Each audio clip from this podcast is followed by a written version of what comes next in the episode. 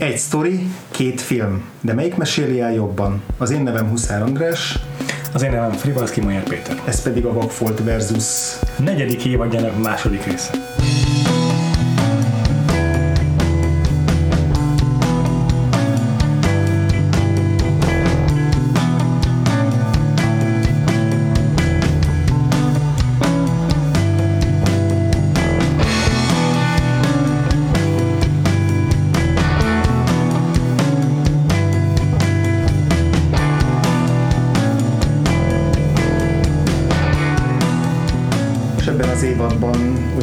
Remékeket, vagy olyan filmeket eresztünk össze, ami, ahol az egyik egy remake, és olyan 20 25-30 év minimum van a, a két film között. Ugye két hete a Múmia két, ver, két különböző verzióját néztük össze, most pedig a dolog ugye a híres 1982-es dolog, illetve annak az 1951-es előzménye lesz a témánk. The Thing from Another World. 31 év eltéréssel készültek, igen. És vendéget is hívtunk az adáshoz, itt ül velünk Herceg Zsófi. Hello! Szia Zsófi, köszönjük, hogy eljöttél. Én köszönjük, hogy itt lehetek. A meghívásunk annak szólt, hogy láttuk a Letterboxdon, hogy, hogy eh, rajongsz a filmért, hogy nagyon szereted, úgyhogy eh, A másodikat, az elsőt ö, még nem láttam most hétvégéig. aha, igen, nekem is újdonság volt. Neked Ja, András? ugyanez, igen. Ugyanez, ugyanez jól van. Ö, mindenképpen most az első filmmel fogjuk kezdeni, mm, amelynek a rendezője, fú, a kiejtését ezt jól elfelejtettem megnézni a nevét. Bye bye. Naibai? Uh-huh. Köszi. Christopher Naibai? Christian. Christian Naibai. Christian Nyberg. Köszönöm. Aki Howard Hawks egykori vágója, vagy előző vágója, és Howard Hawks producerkedése alatt is tápolása mellett rendezte meg ezt a filmet, és arról már megosztanak a vélemények, meg a beszámolók, hogy milyen arányban osztoznak ezen a rendezői krediten Howard hawks aki sokkal uh, tapasztaltabb rendező veterán volt eddigre, például olyanokkal a háta mögött, mint a talán, helyes arcú is ő rendezte? Uh-huh. Igen, meg a His Girl Friday-t is, ha jól emlékszem. Aha, aha, szóval csupa ilyen, ilyen óriási klasszikus. Meg a Rio Bravo-t. Rio Bravo, Ami fontos lesz itt tényleg. a, a filmnél. Igen. Egyébként pedig a filmnek egy előzménye az 1938-as 30, 38-asan. köszönöm, 38-as Who Goes There című kisregény novella, mm, Kis regény, körülbelül. mi az hosszabb. Aha, John W. Campbell tollából. Ö, és érdekes módon szerintem a 82-es sokkal jobban emlékeztet a novellára, mint az 51-es film. De még erről biztos fogunk beszélni. Igen. Az 51-es film az már egyből variál a dolgon azzal, hogy nem a déli, hanem az északi sarkon játszódik. Na, ez le se esett. De Anchorage, Anchorage-ba mennek el. Aha. Igen. És ez Kanada. Wow. Igen, igen. Igazából ebből az egy dologból, hogy elhangzik egy település neve is, nem a, az ő semmi közepén vannak, ebből lehet rájönni csupán. És ez azt hiszem, hogy az egyetlen ne, tehát a, a, a, novella is déli sar, sark, sarkon játszódik, meg a későbbi filmek is mindegyik. Ugye a Thing, 82-es Thinget még követte a 2011-es előzményfilm tulajdonképpen. Vagy inkább remake a Hát ja, ja, nem sok eredeti volt, dolog volt benne. Ezt láttátok minden? Én most fakultatív jelleggel megnéztem az epizód kedvéért. Te annak idején láttad, amikor Én moziban láttam éjféli vetítésen a Sugárban, és ö, utána ennél gyorsabban még soha nem értem haza, annyira félelmetes volt. Azt a... Meg utána a Sugár parkolójában volt a bringám, és sötét volt, senki nem volt, és megjelent egy fasz, és nyilván egy horrorfilm után mire másra gondolhatnék, mint valami rossz. Úgyhogy nagyon, nagyon para volt onnan kijönni, mert le is szakadt a láncom a bringámról, és jött arra, és még jobban féltem. Na mindegy, szóval Ez itt egy klasszikus slasher szituáció. az, Én is jöttem már ki éjszaka, hogy moziból horrorról, hogy minden zajra felkaptam a fejemet. De a kettő, vagy az 1951-es film esetében ilyen veszély nem fenyegetett. És nem csak azért, mert otthon néztük. De azért beszéljünk picit arról, hogy ugye 38-as volt azt hiszem a múmia, amit megnéztünk a múlt héten, vagy 32-es. Szóval azért eltelt 20 év azóta, és érdekes szinten ebből a szempontból is megnézni ezt a filmet, hogy 20 év alatt eh, mennyit komolyodott a horror műfaja. Mm. Mert azért beszéltünk a mumiánál arról, hogy milyen kis ártatlan, kis eh, már már naív horrorfilm volt, egy kis romantikus eh, eh, mellékszállal. És hogy komolyabbak -e az ijesztegetések ebben a 51-es filmben. Zsófi ingatja a fejét. Nem, én nem ezen szocializálódtam, úgyhogy számomra ez nem volt annyira rémisztő, de aztán utána néztem a review-okat a Youtube-on, és akkor már értettem, hogy miért, miért volt ez nagy szám annó. Na, erről mindenképpen érdemes beszélni. Azt, azt láttam egyébként, hogy a, a, a Carpenter, meg az, tehát a 82-es film rendezője, meg az ő kortársai között ez egy ilyen óriási, meghatározó élmény volt. És hogy volt, aki arról számolt be, hogy tényleg úgy jött ki a moziból, hogy írja megvett. Hogy, ah, hogy nem tudom, tévében látta el éppen. De hogy ez egy nagy hatású film volt a maga idejében. Igen, de aztán az ilyen is a, a nyolcadik utas a halálnál is emlegetik ezt, mint egy ilyen ihletés. Igen, Giger kifejezetten emlegette a, a régi dolgot. Igazából Think from Another World a teljes címe mm. a 51-es filmnek. Meg abból nagyon sokat emeltek át az Alienbe is. Nekem az egy meghatározó film élmény, és így nagyon sok mindent láttam most hétvégén, hogy mi az, amit egy tizedben átvettek belőle. Ez vicces, mert szerintem a 82-es filmben meg az Alien hatott direktben, csomó tekintetben. Ö, Szerint, hát én azt hallottam, hogy Carpenter annyira nem komálta az Alien. Úgyhogy nem biztos. Ah, Inkább a Deno Benon lehet a közös kapocs, de no, Lehet. igen. aki a Carpenternek is alkotótársa. Ah, Ne arról majd még ott, ott tudunk beszélni. Aha, aha, tudtam. Ja, de érdekes így visszanézni mondjuk a, a 82-es dolog után ezt a, a, a régebbi do- dolgot, mert hogy, mert hogy már csak ezért se tud szerintem hatni úgy mondjuk így érzelmileg a, a, az 51-es film, mert, mert hogy annyira erős a, kicsit először, annyira erős a, ez a paranoid hangulat, meg a, ez a hisztéria, meg, meg rettegés a 82-es, hogy ahhoz képest az nagyon hiányzik, hiányzott nekem az 51-esből, Ja. aminek nyilván más volt a célkitűzése, de hogy így nekem az volt a, legzavaróbb ebben az 51-es filmben, hogy így a szereplők azok az elejétől végig ugyanolyan joviálisan trécselnek így a különböző válsághelyzetekről, és a konfliktusokat is egy, egy ilyen hátba veregetéssel, meg mosolyal így elintézik egymás között, és ilyen nagyon ilyen könnyed, baráti a, a hangulat, miközben ott egy ilyen brutális rémség elvileg kaszabolja őket. Szóval ez, ebbe, ebbe meg pont, pont azt a naivitást érzem, amiről Aha. a régi ellen is beszéltünk. Abszolút egyetértek ezzel. És így tök néz visszaképzelnem magam 51-be, hogy akkor milyen hatással lehetett valakire ez a film, mert nekünk már ott van egy teljes azóta lévő ilyen horror filmográfia, meg suspense filmográfia, Yeah. és így nehéz így elvonatkoztatni Igen. attól, hogy azok mennyivel félelmetesebbek. Igen, a Siskel és Ebert, neki volt egy közös kritikája erről, még rádióban, vagy nem tudom, ez csak egy interjúban hangzott el, de lényeg az, hogy Ebert azt mondta, hogy ő még sosem félt ennyire filmen, mint te. Aha. Ébertek mindig érdekesek a horrorral kapcsolatos véleményei. Ja, de hát ő ezt én rendesen moziban látta élőben, azért akkor Ja. ja. lehet, hogy tényleg rettentő para volt, tényleg. Akkor nem tudom, hány éves lehetett, hát ilyen, Ja. mondom, még gyerek. Fiatal biztos, igen, igen. Ugye itt a, az alapsztoriban, az eredeti novellában is alakváltó az idegen, viszont ebben az 51-es filmben ez eltűnik, mert nem volt rá pénz. Helyette van egy nagyon magas ember. Igen, akit, akit intellektuális répának neveznek a film egy pontján, ami végleg elveszi annak az esélyét, hogy így komolyan tudjak félni.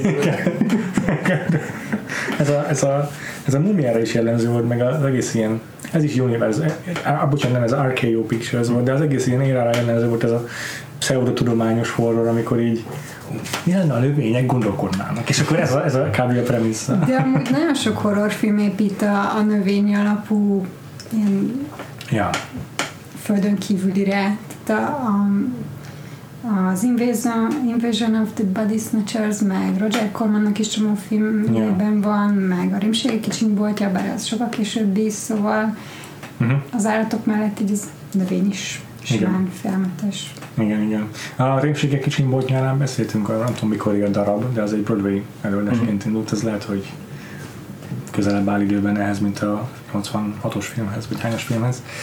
De igen, ez biztos, hogy így az élenek egy meghatározó motivuma volt a gondolkodó növény.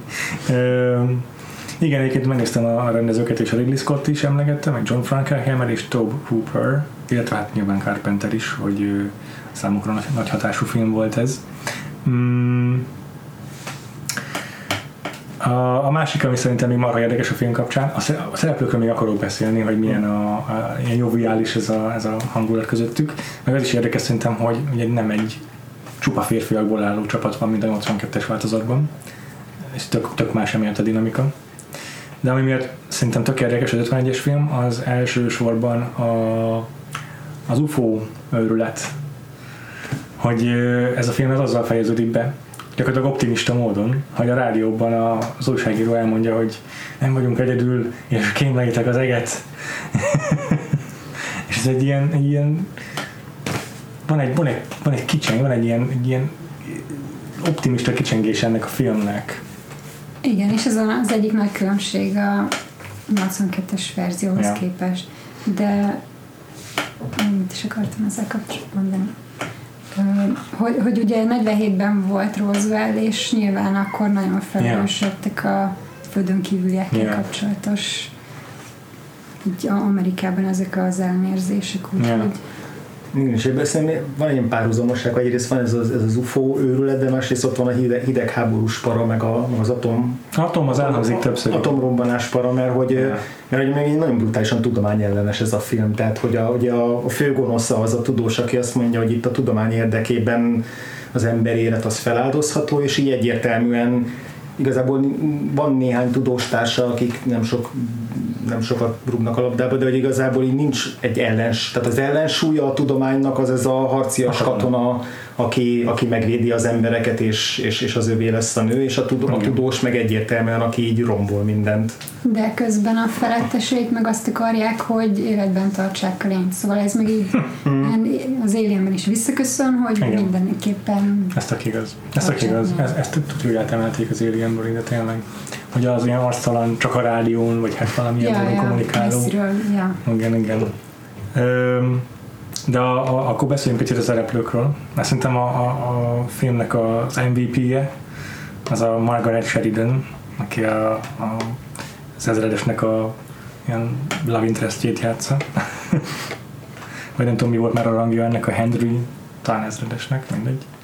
De ő nagyon-nagyon, szerintem nagyon ö, ö, ö, ilyen scene stealer volt ebben a filmben az a nő. Nagyon csíptem. Hát főleg az első jelenet vele, az kb. a film második jelenete volt, Igen. amikor a pasi ugye elmennek, hogy mi az, ami leszállt, és ő nem, nem azt nézi meg előbb, hanem elmegy a nőhöz könyörögni, hogy, hogy az egy éjszakás kaland után miért hagyta ott. és, és ő azt mondja, hát szórja, ennyit, ennyit akart, és, és az 51-ben szerintem ez tök nagy dolog, hogy basszus, Aha. egy nő is akarhat csak ennyit. Ja, igen. Igen, és igazából így vég- végig ő van a filmben így nyerekbe, persze aztán később így nagyon arra megy ki, hogy őt meg, meg, kell, meg kell győzni, hogy akkor ott izé állapodjanak meg közösen, meg igazából az a, a, ennek a karakternek a, az íve, hogy akkor, akkor végül is a, a csávót választja, de alapvetően a csáv az annyira pipogya végig így hozzá képest, vagy ilyen, ilyen tudom, szerencsétlen. De hát, hogy csak azért, mert nem olyan jó a, a színész, aki, a, aki ez, ez, ezredes játszik, de hogy így még azt éreztem már a film közben is, és aztán amikor olvastam, hogy a Howard Hawks félig meddig rendezte ezt a filmet, hogy ilyen nagyon screwball dolgot próbálnak belevinni ebbe a sztoriba az ő ilyen tergő párbeszédeikkel, igazából minden párbeszéde, csak szerintem ami a Screwballban nagyon jó, az az energia, az meg abszolút hiányzik ebből a filmből, és csak a, a Margaret Sheridan. Köszi, bocs. Csak a Margaret Sheridan az, aki tényleg ilyen elevenséget, meg életet így belevisz a jelenetekbe, és egyébként mindenki ilyen monoton hangkortozással beszél végig, és Komolyan véve, és igen. ettől tökre nem működik az a fajta ilyen screwball, amit pedig egyébként én így érzek itt ezekben a, ezekben a párbeszédekben. Hát biztos, hogy még, még inkább tónus vesztett lett volna ez a film, hogyha még itt elkezdenek screwball comedy energiával párbeszédeket tolni szerintem. Csak legalább valamekkora energia lett volna benne, mert így De nagyon sok viccelődés van benne, Hmm. mm. még nagyon idegesített, úgyhogy az egész filmet az így komolytalanítja. Igen, igen, de tényleg pont ez a répás, ez egy kiszólás is ilyen, de tényleg tele van ilyen. De, de a repülőn is a, a, majdnem kikapcsoltam, de végignéztem, hogy ha már beszélünk hogy, hogy amikor fel, újra felsoroltatta azt a hosszú számsort, hogy melyik ügyről Ja. van szó. Igen, igen. Igen, tényleg. Én nekem azt tetszett, az így belefér. Nem tudom, az Aliens-ben vannak hasonló ilyen, ilyen komikus megjegyzések szerintem. Ö, az a vicces, hogy a, 11, a 2011-es Thing is átveszi azt a motivumot, hogy a tudós a gonosz. És ott is így elhangzik konkrétan a tudósnak a szájából, hogy de hát spekoltak már, oké, de a tudományért kit érdekel, nagyjából ez a lényege. és ugyanolyan érzéketlenül áll hozzá, mint ebben a filmben a fő szülós, csak 2011-ben ez már, 2011-ben ez már nem ül annyira szerintem, Hmm. mint ö, 60 évvel ezelőtt.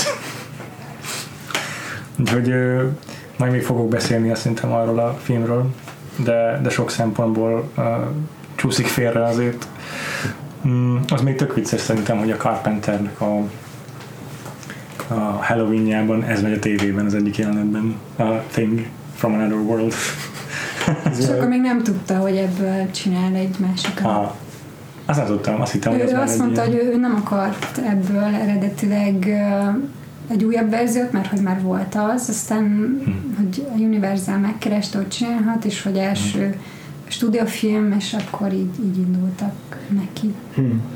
Ja, mert hogy ak- akkoriban még Carpenter ilyen nagyon-nagyon minimál Ja, készített Mhm. filmeket, és akkor ez meg azt hiszem 40 millióból készült, nem is tudom, de nagyon sokból. Hát akkor még, mégis, ja, egy, egy helyszínes filmhez még az tök oké volt, és nem tudom, van még valami a régi filmek kapcsolatban, amit nem mondtunk, mert akkor lassan átelszedünk. Öm, Szerintem például az nagyon izgalmas volt, hogy hogy a szereplők azok párhuzamosan beszéltek, tehát nem az volt, hogy az egyik megvárja, amíg a másik befejezi, hanem így folyamatosan, és emiatt tök élő volt az egész. Uh-huh. Vagy vagy az, hogy bár ez majd összehasonlításba jön ki, hogy amúgy itt egy tök összetartó csapat volt, Aha, míg a, Ez és igaz. E, e, így tudták legyőzni a földön kívülit, míg a 82-esben meg pont, hogy a, az a paranoia szakított őket szét. ja. És emiatt inkább az ellentétekre lehet építeni a két filmet. Uh-huh. Ja. Igen, itt 51-ben szerintem még nincsenek olyan messze azok a szinte már, már propaganda filmek, amiket a háborúhoz készítettek, amiket mi is láttunk párat, Mm. Clark High, meg ilyenek. Tehát azért fontos volt a katonákat így pozitív szem, pontból, szemszögből bemutatni, szerintem. Mm. És, és még nem kapott ki ennek a, ennek a varázsa az 51-es ö, ö, filmre. filmre. Mm. Ja, még egyébként nem nagyon beszéltünk a lényről, egy picit azért emlegessük. Ugye tényleg csak egy ilyen elmaszkírozott ember. Egy nagyobb darab ember, Igen, és kb. darabosan mozog. És annyira izgalmasok körülbelül az akciójelentek, mint a Star Trekben, amikor a Kirk meg a Gorn azért pofoszkodnak. Ez nagyon, nekem az nagyon félrement pont, pont a, a karakter miatt, mert pont pár napja néztem egy Ray Har- Harryhausen dokut, amiben ő elmondta, hogy hogy ő még ha antropomorfizált karaktereket is csinált, ő nem akarta azt, hogy emberbe öltözzön, mert hogy az gagyi hatást kelt, meg az, az akkor más módszer szerint működik, és Carpenter is ugyanezt gondolta, Hm. és hogy, hogy az 50-esekben nyilván nem, nem annyira pici büdzséből dolgoztak, ja. hogy még egy makettet megcsinálni is volt drága volt, Uh-huh. nem hogy egymás mellé vetíteni a kettőt, úgyhogy nyilván Ja. emiatt lett ember, csak, csak ez rossz, hogy ilyen színalapú földön kívüliekben gondolkodunk már mióta, miközben ha ez egy növény, akkor lehetett volna sokkal izgibb a külseje. Ja. Meg cipőt is hord. Meg hát a- ami szerintem te- teljesen érthetetlen vele kapcsolatban, hogy miért egy ilyen ősember morgásával azért pusztít, amikor elvileg ez a, el is hangzik, hogy milyen szuperintelligensnek kell lennie, hogyha ide került a földbolygóra egy űrhajón keresztül. Igen. Viszont szerintem így a, a azon utolsó jelenet sor, amikor, amikor ott várják a folyosón, hogy megérkezzen, azt szerintem így egész jó van. Az teljesen jó. Tehát, hogy így tök jó van bevilágítva, jó pillanatban fokozzák a feszültséget azzal, hogy úgy izé a, elmegy a világítás, akkor, hogy így pont azon a deszkasávon, vagy ilyen palánkon kell tartani, és valahogy arra oda kell terelni ezt a, ezt a rémséget, meg, el, meg előtte is a, a Geiger Müller számlálóval a, Ja. az, hogy így Az is full alien, full aliens. alien. Igen, igen. De hogy ezek szerintem tök jól működnek a, a filmben, meg a Dimitri Tiomkinnak a zenéje is szerintem tök jól működik, vagy legalábbis nekem nagyon, nagyon hatásos volt. Tehát ilyen klasszikus nagyszabású szimfonikus zene, de egy pont eléggé bizarr, meg ilyen horrorszerű, és akkor ott a, ami félelmetes volt a szörnybe, az legfeljebb az volt, hogy a zene hogyan leképezi a mozgását, hogy ahogy lép, úgy a izé, fúvósok is úgy. Izé, És Mickey Mousing. Ja, ja, igen. 40 ezer dollárból készült a film. És a, egyébként a Pat Henry-t játszó uh, színész szerint ezt Christian Nyby rendezte, uh-huh. de a szörnyet játszó színész szerint meg a Howard Hawks, szóval szerintem az akciójátéket rendezte a Howard Hawks, és a párbeszédeket meg a Nyby, mert azokat könnyen volt megcsinálni. Az biztos. De az érdekes volt, hogy hogy csinálták meg azokat a kis embrió növényeket. Aha. Szóval próbáltam rájönni, hogy ezt milyen technikával, hogy alul vajon így fújogatták egyesével mindegyik izét, mert mozogtak. Aha. És az, az izgi volt. Azt hittem, hogy kicsit tovább viszi a az őrült tudós magába is valamit belerak, és akkor Transformáció, keresztez, meg azt hiszem, lesz valami ilyen, hát mert ott volt egy Ja. olyan, hogy ő elfáradt, és akkor fú, Ja, mitől van rosszul. De nem, csak fáradt. Csak régóta volt talpon, igen. Ennyi. Meg, meg olvastam, hogy ő egy a 20-as év elején járó színész volt, akit elmaszkíroztuk 50 évesnek. Aha. Nem találtuk 50 éves színész. nem volt elég hiteles tudós. A- De még, még a végével kapcsolatban az jutott Ja. eszembe, hogy, hogy én nagy Frankenstein rajongó vagyok, és az, az tisztára olyan volt a vége, amikor így be Aha. Villám. Á, igen, és az, az teljesen olyan, mint kb. az összes Frankenstein filmben, Aha. amikor életre keltik a szörnyet, csak itt nem életre keltik, hanem megölik. és még ugye úgy is nézett ki, úgy is járt, szóval, hogy ez, ez neki nagyon Azt is, tudja, szándékos, igen. Biztos az ilyen Hays Code dolog volt, hogy káromkodások semmilyen szinten nem hangozhatnak el a filmben, de hogy így a legcsúnyább, amit mondanak, az a Holy Cat, meg a For Pete's Sake. Őszintén szólva én magyar szinkronnál néztem meg. Ja. Tudom, hogy ez bűn, de, de volt te hozzá, és, és tök jó magyar szinkron hangok voltak hozzá, úgyhogy hmm. Régebbi szinkron volt, hogy Nem találtam meg mikori, a, az, az alapján. sem volt fenn, de Dejan Revicki Gábor, még kor, korai Aha, de hanggal, meg egy csomó idősebb színész. Uh-huh, uh-huh. Tök jó. És hát ez a Keep Looking, Keep Watching the Skies, ez meg szállóige volt évtizedeken keresztül gyakorlatilag, ami a film utolsó mondata, amit ott az, a, az újságíró a rádióba eh, milyen kommunikéként megfogalmaz. Ez eh, szerintem ilyen ilyen plakátok, minden készült az UFO mániával kapcsolatban, amin ezt a Keep Watching the Sky-t idézték, Skies-t idézték. Ki is írtam, hogy, hogy ez idézték tévésóban, színpadon, dalokban, könyvekben, könyvcímekben. Ez egy ilyen, tényleg egy ilyen klasszikus szállóiga, ami ennek a filmnek köszönhető. És, és ez az egész ilyen repülőcsészehaj, az már itt is elhangzik, hogy repülőcsészehaj, de ennek az egész őrületnek biztos, hogy egy korai ilyen lökést adott ez a film. hm.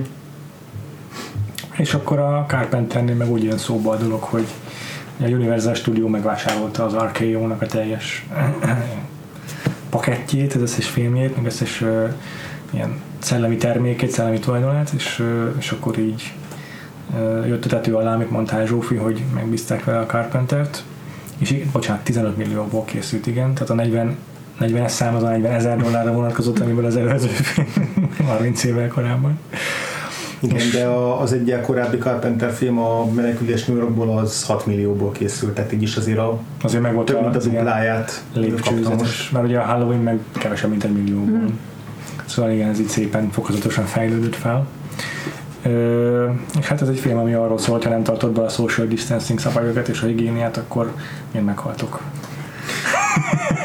Meg hogyha túl sok férfi teresztesz össze túl sokáig egy zárt térbe, akkor is meghal.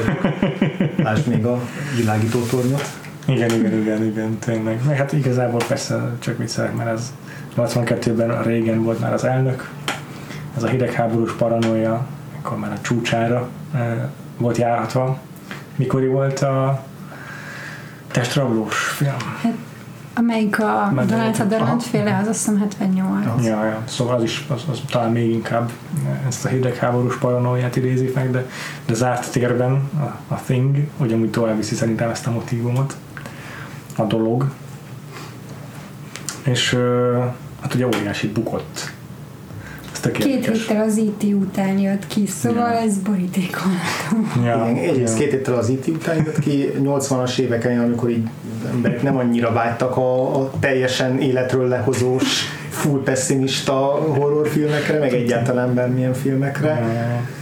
Igen, igazán nagy sztár. Jó, hát a Kurt Russell már valamennyire sztár volt akkor, de, de azért nem volt akkora nagy név benne, aki mondjuk így becsalogatta volna az embereket. De szerintem in- inkább ez egyrészt ez az IT dolog, hogy inkább a barátságos cuki földön kívül itt akarták látni az Amire emberek. megy a nagypapa, meg a nagymama, meg az unoka is. Igen, meg tényleg az, hogy itt ennek a filmnek kb. a kicsivel később, mint a felén, így a szereplők így megbeszél, hogy itt igazából mi mindnek fogunk halni. Tehát, hogy így kb. onnan eldől, hogy ennek nem lesz Nem happy jutunk end a élve. A, a happy end az, ha meghalnak mind. Ha csak, nem csak ők halnak meg, hanem Igen, vannak az igen, is. igen, igen. Ez igaz. Tényleg Kurt karrierjét meg sem néztem, pedig tök érdekes, hogy vajon ez a film ez hol helyezkedik el benne. Igen, ekkora már megvolt a, ugye a menekülés New Yorkból, Aha. akkor talán a, azt nem tudom, hogy a nagy zűrk is Kínában, az, az talán későbbi. Az későbbi. De, de hogy de szerintem akkor már a Kurt azért már így ilyen vagány mm, akcióhős, kvázi akcióhősként itt számon volt tartva, és ahhoz képest meg tökéletes, hogy ez így vagány ebbe a filmbe is, de hogy alapvetően nem az a, a, a- a karakterének a lényege, hogy ő most egy szupermenő izé, ö, Ja, már eredetileg nem őt akarták a szerepre, hanem egy utolsó pillanatban Mhm. hogy, hogy így jobban volt Carpenterrel, és akkor dumáltak, hogy ki legyen, és akkor végén megkérdezte Carpenter, hogy nem játszaná ő. Mhm. És így. Én azt én is néztem, hogy mennyi mindenkit kipróbáltak, vagy legalábbis felmerült mennyi sztárnak a neve. De gondolom úgy volt vele a Carpenter, hogy jó, jó, tudom, hogy te jól lennél, de még azért még megkorknék pár színészt azért. Ja, ez még nem esélyeesnek a Jakab Júlia napszálltához. Ja, tök ugyanez az. Meg ja, te, tetszett, hogy átvette a logót az 51-es filmből. Hogy az a logó, az ilyen, az ilyen faszán öregedett. Gyönyörű volt, annyira boldog volt, amikor megláttam az elején megint azt a logót, és annyira meglepődtem, amikor berepült a, a csésze, vagy már amik nem emlékeztem, Azt hogy én sem, én sem, én sem. De azt a logót máshogy csinálták aztán meg, ugye, mint ahogy az eredetiben. Én, nagyon sok ilyen specifektes videót néztem a, a dologról, mert engem az nagyon izgatott mindig is a horrorfilmekben, és ott elmondják nagyon hosszan, amit nem annyira értettem a logikát, hogy hogy, de hogy valami szemetes zsákot égetnek el a dolog felirat előtt, és ahogy az Aha. leég az a szemetes zsák, Aha. úgy, úgy lehet látni a feliratot. Aha. tök jó. Tök jó. Na ez már a déli sarkon játszódik, annak rendje és módja szerint. És igen, ahogy mondtad, ez, ez jobban visszakanyarodik az eredeti kis regényhez, tehát szereplők többségének le a neve egyezik. igen. Meg, meg ugyanúgy megvan ez a, ez a imitáló képessége a, Igen, az a dolognak. De ezzel kapcsolatban olvastam egy, egy érdekes infot, hogy volt egy ö, 1975-ös forgatókönyv terve, vagy forgatókönyve a Carpenternek, amit a Dan O'Bannonnal közösen írt, ez a Day Bite, amiből nem készült soha film, de hogy ez elvileg egy ilyen rovaros horror lett volna, ahol a rovar az így kép, az így ö, azok a- az áldozatai tehát transformálódik az áldozatáivá. Igazából tök hasonló, mint, a, mint ebben a filmben. Aha. És hogy nem én láttam ilyen, ilyen rajzokat is hozzá, amik, amiket így ké- készítettek a, a, a forgatókönyvhöz, de hogy, de hogy ennél többet nem találtam, meg nem találtam a forgatókönyvet, de hogy volt egy ilyen rovaros ö, imitációs tervük közösen, és hogy a Dan O'Bannon később tök sokat átvett az Alienbe ebből a forgató, kö- közös forgatókönyvükből, tehát egy ilyen ötleteket így újra csomagolt, meg átvett benne, és akkor ezért is gondolom, hogy így Ez jó. van itt valamennyire a párhuzam, még hogyha a Carpenter nem is Carpenter azért a filmje. címet tartotta meg, és a Day Leaf-hez igen, egy volt a legalább a mondat szerkezetet. Ja, igen, a másik meg a más emlegetett Howard Hawks párhuzam itt a, a mesélj. Ja, semmi, csak az, hogy a Carpenter ugye imádta Howard Hawksnak a filmjeit, a 93-as rendőrös támadás az egy az egyben így Rio Bravo-nak a, a Átirata modernizálása. Igen. Pont most volt valaha hanyadik születésnapja Howard Hawksnak és John Carpenter, aki aktívan twitterezik. Fel is köszöntük, te meg is emlékezett róla. The Horror Master a Twitter handle egyébként. Igen. Igen. Elég akkurátus. De ezért tök érdekes, amit, amit a Zsófi is mondott, hogy itt, hogy itt ennyire az izolációról szól ez a 82-es film, és arról, hogy itt van egy csapat, akik képtelenek együtt dolgozni igazából, és így, és így egyre inkább elszigetelődnek egymástól, meg ez a, ez a para is, hogy így ki tudja, hogy melyikük fertőződött meg, és melyik nem, ez még inkább elszigeteli őket, mert hogy a Howard Hawks filmeknek mindig az volt, pont az volt a lényege, mint az 51-es filmben, hogy egy csapat összeáll, és akkor a külső ellenséggel szembe válvetve hősiesen megmérkőznek és győznek. Carpenternél mind, ezt mindig ezért lecseréli ezt a ezt a premisszát a paranoiára, a, a, a, ezért a, a belső Hát ellentétekre. Ez az apokalipszis trilógiájának az első darabja, és mind a háromban Igen. így a, az identitás válságra Ja. épít meg a bizalomvesztésre. Mm. Igen. Szóval Igen. És, és még azon kívül is, mert a Daily meg aztán pláne erre játszik rá. Ja, ja. Nektek, én nem láttam még minden Carpenter filmet, vannak az óriási hiányosságaim, de ez így a Carpenter filmográfiában hányadik helyen helyezkedik el nektek? Az a dolog. Ez szemét kérdés. Nekem a dolog azért első, mert az az első film, amit láttam Tényleg? tőle Aha. tinédzserként, és uh, meg hát én Kurt Russell oda voltam, vagyok, leszek. Simán. Igen. Ez egy valid indok, hogy Kurt Russell írtra való rajongás, ez nem eregszik. Ez nem hát meg ahogy ábrázolják a, a filmen, tehát egy egy a mínusz 40-60 fokban, egy bőrkabátban és egy Szemben. 90, elford, 90 fokban elfordított uh, cowboy kalapban, és Ja. igen, egy, egy napszemüvegben, a többiek meg full beöltözve, minden, és, és írtó vagány. Hát egy ilyen helyen nem, nem a helikopterpilóta a legvagányabb alapból is. De ketten is, jó, a másik Ja, az csak a Parker volt, és ő is De ő meg elég zizi. Micsoda? Ő meg elég zizi. Hát fü- kellett egy füves is Ja, a igen, csapatba. Ja. Ez minden Ja. horrorfilmben. Igen, tényleg, ez, ez első szerintem alkalmazás ennek a trópnak. Neked András? Mm, szerintem nekem is ez az első, pedig én Nekem ezt is. viszonylag későn láttam, most néztem meg, hogy napra pontosan négy éve láttam. Gratulálok. Csak.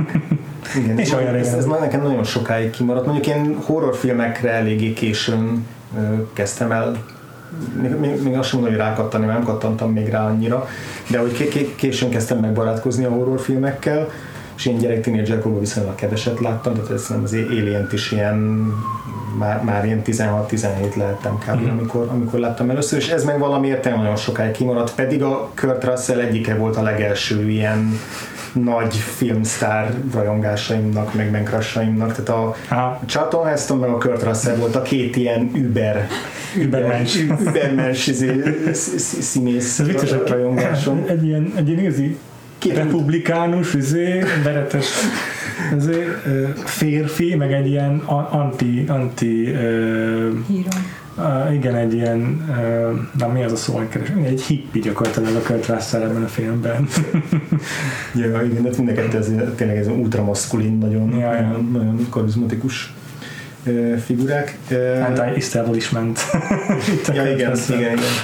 Szóval, hogy Kurt Russell ez neked, tehát egy a csillagkapu, meg Pedig abban kifejezetten rossz szerintem.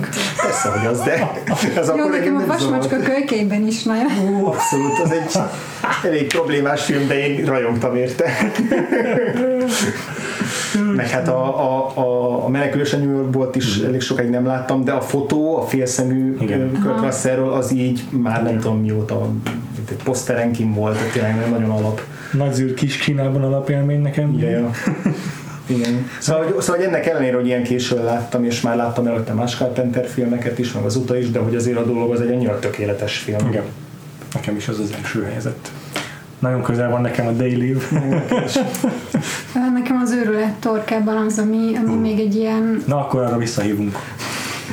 Mert az is lesz, Az, azt tervezzük, igen, volt, mert sem láttuk. Spoiler alert, de az Tényleg nem. de ez nagyon elitista, szóval arra nagyon fel kell készülni, mert Nem baj. különben nem annyira értető. Nálam ö, minden ilyen Lovecraft ihletésű dolog az jöhet. és ugye az azt hiszem az apokalipszis trilógiának a második. Harmadik, harmadik, harmadik, után. Jó, úgyhogy azért is tök jó lenne bepótolni. Üm, Úgyhogy azt én nem érdekel, hogy mi a közvéleményed a film, és de ezt nem nagyon szeretném megnézni. ez nagyon. Ja, az jó lesz. akkor arra tényleg várunk vissza szeretettel. E, És akkor igen, most spoiler alert, de az őszi évadban sok- sok-sok horrorral fogtok még találkozni, kedves hallgatóink. Igen, már, már csak már ré- részben ezért is vállaltunk ilyen sok horrort a, a Vagfolt versusba is, bár a támogatóink szavazatai is arra utaltak, hogy ezek a filmek úgy jobban érdeklik az embereket. Itt többen fogják hallgatni, mint a musical Ki évadunkat. tudja, meglátjuk. Hát az nagyon nehéz a musical, Igen, már a horror film is a réteg műfaj, réteg műfaj szerint. de annak nagyobb rángotábora van, mint a Meg a musical. musical így nagyon nagyobb lépést kell tenni így a hitetlenség felfüggesztése. Igen, igen. Lehet, lehet, lehet. Igen, nekem a kriptonitom a musical, szóval nagyon nehéz. És, és így a rémségek kicsin voltja, az így befér még, mint Hát azt még nagyon kicsi gyerekként Aha. láttam, és nyilván ez beszélő, vagy ilyen csápos, meg, meg mégiscsak hogy is hívják azt az alacsony színészt. Igen, Rick Moranis. Igen. Szóval az úgy be van. Nagyon, nagyon tett, szerettem az ilyen grotesz dolgokat, és azt én nagyon féltettek tőle, hogy nem kéne ilyeneket néznem, de, de néztem, mert adta a tévé, szóval az, az nyilván. És hát a Daily meg a világ legjobb filmidézete származik szerintem. Uh, I came here to chew bubble- bubblegum and kick ass. And I'm all out of bubblegum. Hát a film történet egyik legjobb verekedés jelenete, amikor a Keith David fél órán keresztül csépelik egymást. De, de ilyen nagyon gagyi módon, és az volt benne a legszebb, hogy végre egy ilyen hiteles férfi merekedik. Szerintem nagyon jó az. Én esküszöm, én nagyon szeretem azt a verekedést. Én, én sem poén, tehát nem gúnyosan értettem, tényleg nagyon-nagyon jó. Igen, és ott Carpenter azokkal a hosszú-hosszú kamera beállításokkal esküszöm iszonyatos feszültséget tud teremteni. Pedig amúgy tényleg csak bunyóznak. Felöglelik egymás körülbelül. És ugye Keith David ebben a filmben debütált, ez, ez volt az első filmje. És a Daily meg a második. Vagy nem tudom, a második volt, de a Carpenter a második közös filmje. Igen, igen.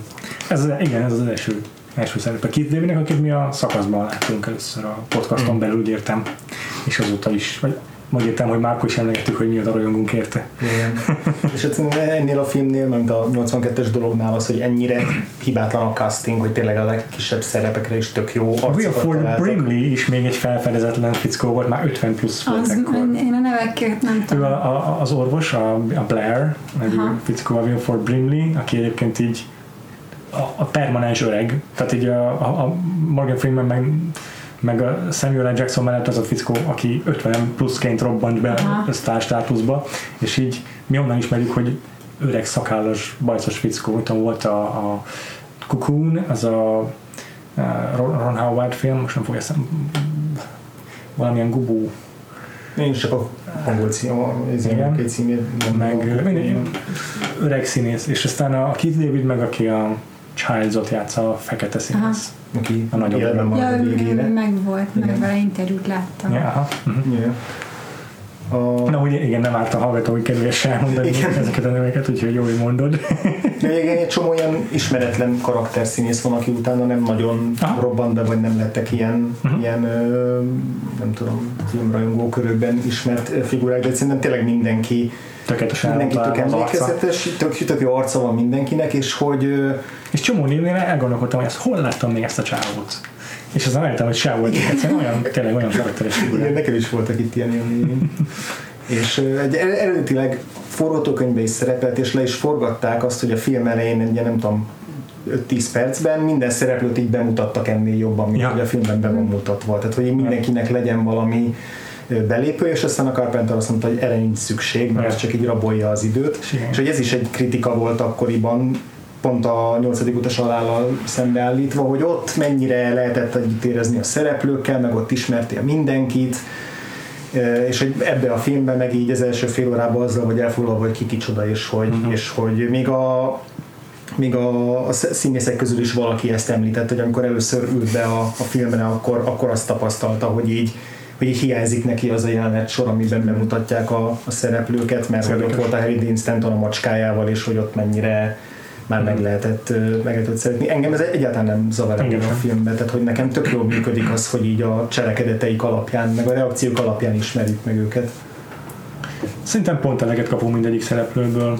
Childsról elég hamar kiderül, hogy, hogy ő az ilyen kemény csávója Bondának, de azért van humorérzéke. Aztán van a Parker, Parker ugye? Palmer? Aki Le, ja, lehet Palmer. Parker.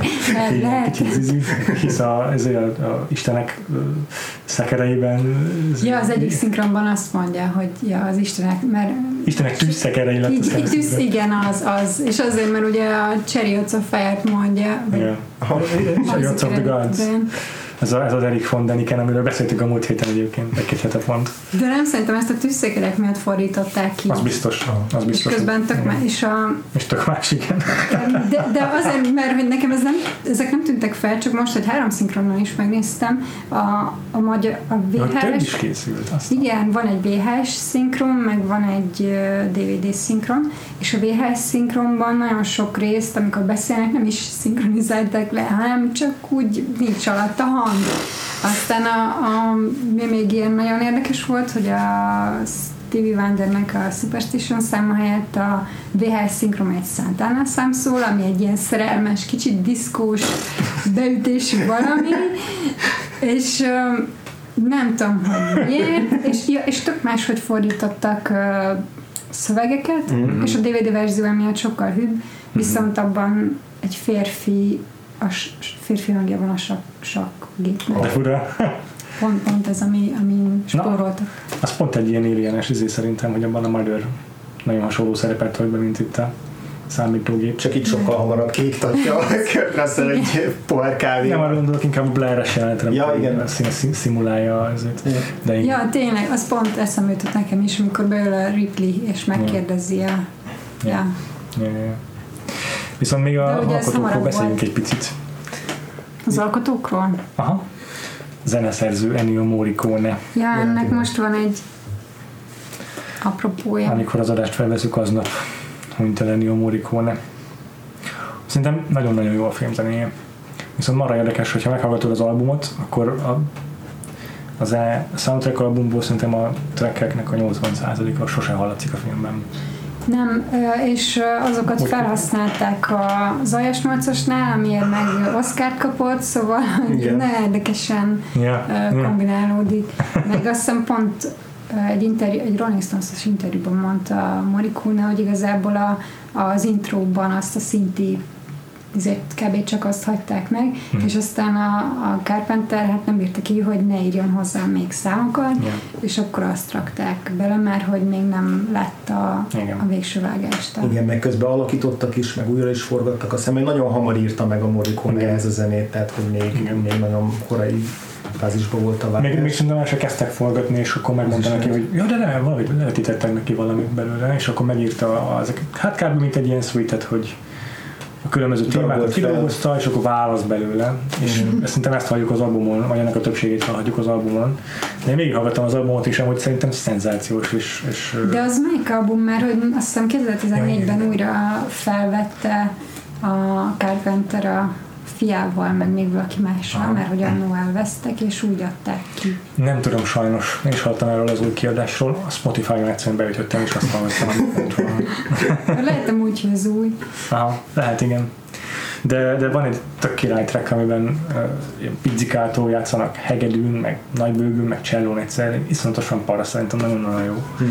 Meg uh, ott is keveri a szintetizátort, mert, mert ugye Morricone azért így rájött, hogy jó, a Carpenter az ezt szereti, akkor Igen. teszek egy csomó szintit bele. Igen, kifejezetten Carpenterhez zenét szerzett. Ja, tehát a, a, ha, ha nem tudnám, hogy a Morricone szerezte mondjuk a nyitó Igen. kis izé, egy, Igen. egy billentyűt leütögetős Bom, bom. Témát, akkor azt hiszem, hogy ez a Carpenternek az egyik ilyen szuper minimalista témája. Ja. Viszont azok a hegedűs, tehát a hege, van egy hegedűs tétel, amit egyedül megőrzött kb. szinten a Carpenter az a Morricone szkóriából, az nagyon király. Az végig azt használja gyakorlatilag Mhm. a feszültségteremtő játék alatt. Viszont amikor meg rendesen action van, akkor nincs zene sose. Tehát amikor, amikor így megjelennek a, a szörnyek, akkor sosincs zene. Nincs. És ez tök izgalmas szerintem, ettől igazán működik az olyan, mert tényleg rá vagy fókuszálva ezekre a teremtményekre Igen. amelyeket a Bob Battin alkotott meg. Robbatin, ja. Ja. 22 évesen, csodálatos. És úgy, hogy bekönyörögte magát a, a Carpenterhez, hogy mindenképp vele akar dolgozni, és aztán Carpenter elhajtotta, aztán mégis felkérte, és akkor, mert hogy látta Joe Dante-nek a Howling című filmet, és akkor azt mondta, hogy jó, ez a srác kell. És na, van egy doku, egy nagyon uncsi doku, de nagyon érdekes dolgokat mesél róla a Robotin, hogy, hogy hogy hogy csinálták meg ezeket a specifekteket, és hogy mennyit szívtak azzal, hogy az most ruganyos legyen, amikor leszakad a feje a csávónak, vagy hogy hogy oldják meg, hogy akar leszakadás az élethű legyen, de de gyorsan felbentő, meg hogy volt, amit csak egy egy példányban csináltad? Igen, szóval nem lehetett következő. Mm-hmm. Aztán, amikor elégettek dolgokat, akkor műanyag égett, ami kurva büdös és, és egészségtelen. és zászlóra forgatnak? Igen, igen úgyhogy abszolút kísérlet volt. Igen, azt mondta a Carpenter, hogy, hogy a, a két, két lehetőség, vagy két opció volt, vagy nagyon gyorsan dolgozott, a srác vagy, vagy, vagy, vagy rengeteg idő ment el egy-egy, egy-egy effektnek a kidolgozása, és általában rengeteg idő ment el egy-egy effekt kidolgozásával, és hogy ott ment a vita folyamatosan, hogy a, hogy, hogy az effektek miatt azt akarták, hogy így, hogy így legyen, legyen jóval sötétebb, mert úgy hatásosabb, az operatőr meg akkor mindig kezdett hogy neki meg fény kell, mert különben nem látszik semmi a kamerán, tehát hogy ilyen, ilyen nagyon-nagyon hosszadalmas ö, munka volt az, hogy tényleg minden egyes effekt az a, a helyszínen ö, megszülessen, de hogy a Carpenternek az, az volt az elve ebben is, meg a, meg a, a castingban is, hogy neki az a dolog, hogy a legjobb embereket fölvegye, megteremtse számukra a legoptimálisabb munkakörnyezetet, és utána félreálljon és hagyja, hogy azt csinálják, amihez értenek. Tehát, hogy ő, hogy abszolút, abszolút így ráhagyta, hogy, hogy, hogy, hogy nyugodtan így tényleg kísérletezzen ki bármit, tehát az, az is, a, az is az, a, a, hogy hívják a Bob? Rob Bartin. Rob Bartin, bocs. A, a Rob Bartinnek a, a, az ötlete volt, ha jól tudom, hogy, hogy így mindig úgy változzon a szörny, hogy fölvegye azok mondjuk egy, egyszer egy kutyát, egyszer egy ember, tehát hogy mindig mm, külsejében. Ne csak egyféle szörny legyen, hanem, hanem az egész film alatt folyamatosan változzon, és nyilván ez is így hihetetlen hatszor vagy tízszer több munkát De nem feltétlen, mert, mert így akkor szabadon dolgozhattak újabb tehát, hogy mindent felhasználtak. Ja, akkor igazából ebben ilyen ideológiai ötlet volt, legalábbis ezt mondták, hogy ha már ez a sokadik bolygót járja ez a uh-huh. szörny, akkor már sok DNS-t felvett, és uh-huh. akkor emiatt képes nagyon sokat így asszimilálni. Hmm. De, de azt tudom, hogy, hogy utána a forgatás alatt annyira kimerült, meg bennét, hogy utána elküldték uh, kórházba, hogy ezt így Igen, és a, a, a kutya szörnyet, azt, a, azt nem is ő csinálta, hanem azt egyedül azt a... felbérelt. Stan Winston. Igen, aki, aki, aki, aki, akkor már, tehát már nagyon nagy név volt, és ez most is talán a legnagyobb. Igen. Nem is tudom, talán pár éven át meghalt, de tényleg a legnagyobb ilyen maszkmester volt Hollywoodban évtizedeken keresztül. Arra az egyre, egyre beugrott. De ugye, te, nyugodtan mondjuk így a filmtörténet egyik legjobb, sőt talán a legjobb effektes munkája az, az biztos, a filmben van. Teljesen hihetetlen mennyire megállja most is a helyét, semmit nem eredett. Yeah. És, és, és, és, és hátborzongató, az... grandiózus, undorító, félelmetes, tehát így tényleg van kedvenc teremtményetek ebből a filmből? Tudjátok rangsorolni ezeket a... Nekem amikor lecsúszik a feje, a fej, és utána a póklábokat növeszt, és bemegy az asztal, és utána így, így hátrafelé kinéz ja, fel, az, az, full para. Az aha, aha. És, és ugye akkor van az, amikor hátra, ugye hátul kimegy, és akkor meglátjuk a többiek, és Igen. a Palmer szól be, hogy, hogy, hogy you gotta be fucking kidding me, és, és akkor a néző is az, mi történik. Igen, de az is nagyon para mindig, amikor ilyen, ilyen sok ilyen csápot így egyszerre kiereszt, és azok elkezdenek csapkodni, azok az ilyen szálak, amikor így kirobbannak belőle. Ja, tényleg, tényleg. Nektek van kedvenc? Tényleg. Nekem is a kedvencem a Norris Thing, és hát a fej, amikor le, le, le, leválik a testről. Ö, meg a, hát a Dog Thing, az a hatalmas gigantikus élőlény, ez, ez annyira para, annyira félelmetes, Melyik hogy meghal. az a, a kutya. a kutya. Amikor a kutyából válik ki, az ilyen iszonyatosan nagy, és így nőnek ki belőle, még mindig jön egy fej valahonnan, és így iszonyatosan félelmetes tényleg. Igen. Az, De azért az az összenőtt arcos Igen. valami is Igen. nagyon Az ugye brutál. már egy norvég áldozatnak a holtteste. Igen, de azt nagyon szépen így végigmutatják a, Ja, a ja. és, és miután jó. a 2001-esben ugye megtörténik ez a Igen, valami. látjuk. Na az az a rész, amit én nem néztem oda a film alatt, mert Aha. ez tényleg durva lehetett. Az ö, egy kifejezetten hatásos jelenete annak a 2011-es dolognak. Szerintem a CGI egy csipet rosszabbul öregedett ezelőtt a 9 év alatt, mint a Rob Bottin effektjei a maguk 29 éve alatt, 28 éve alatt, vagy mi 38 éve alatt. Viszont Viszont ennek ennyire tényleg brut- brutálisan hatásos az, hogy ott oda bújik a, a dolog egy ember holteste mellé, és így az arcuk elkezd egybe olvadni, Mhm. és közben kialakul a dologban ugyanaz az arc, vagy egy másik ember arca.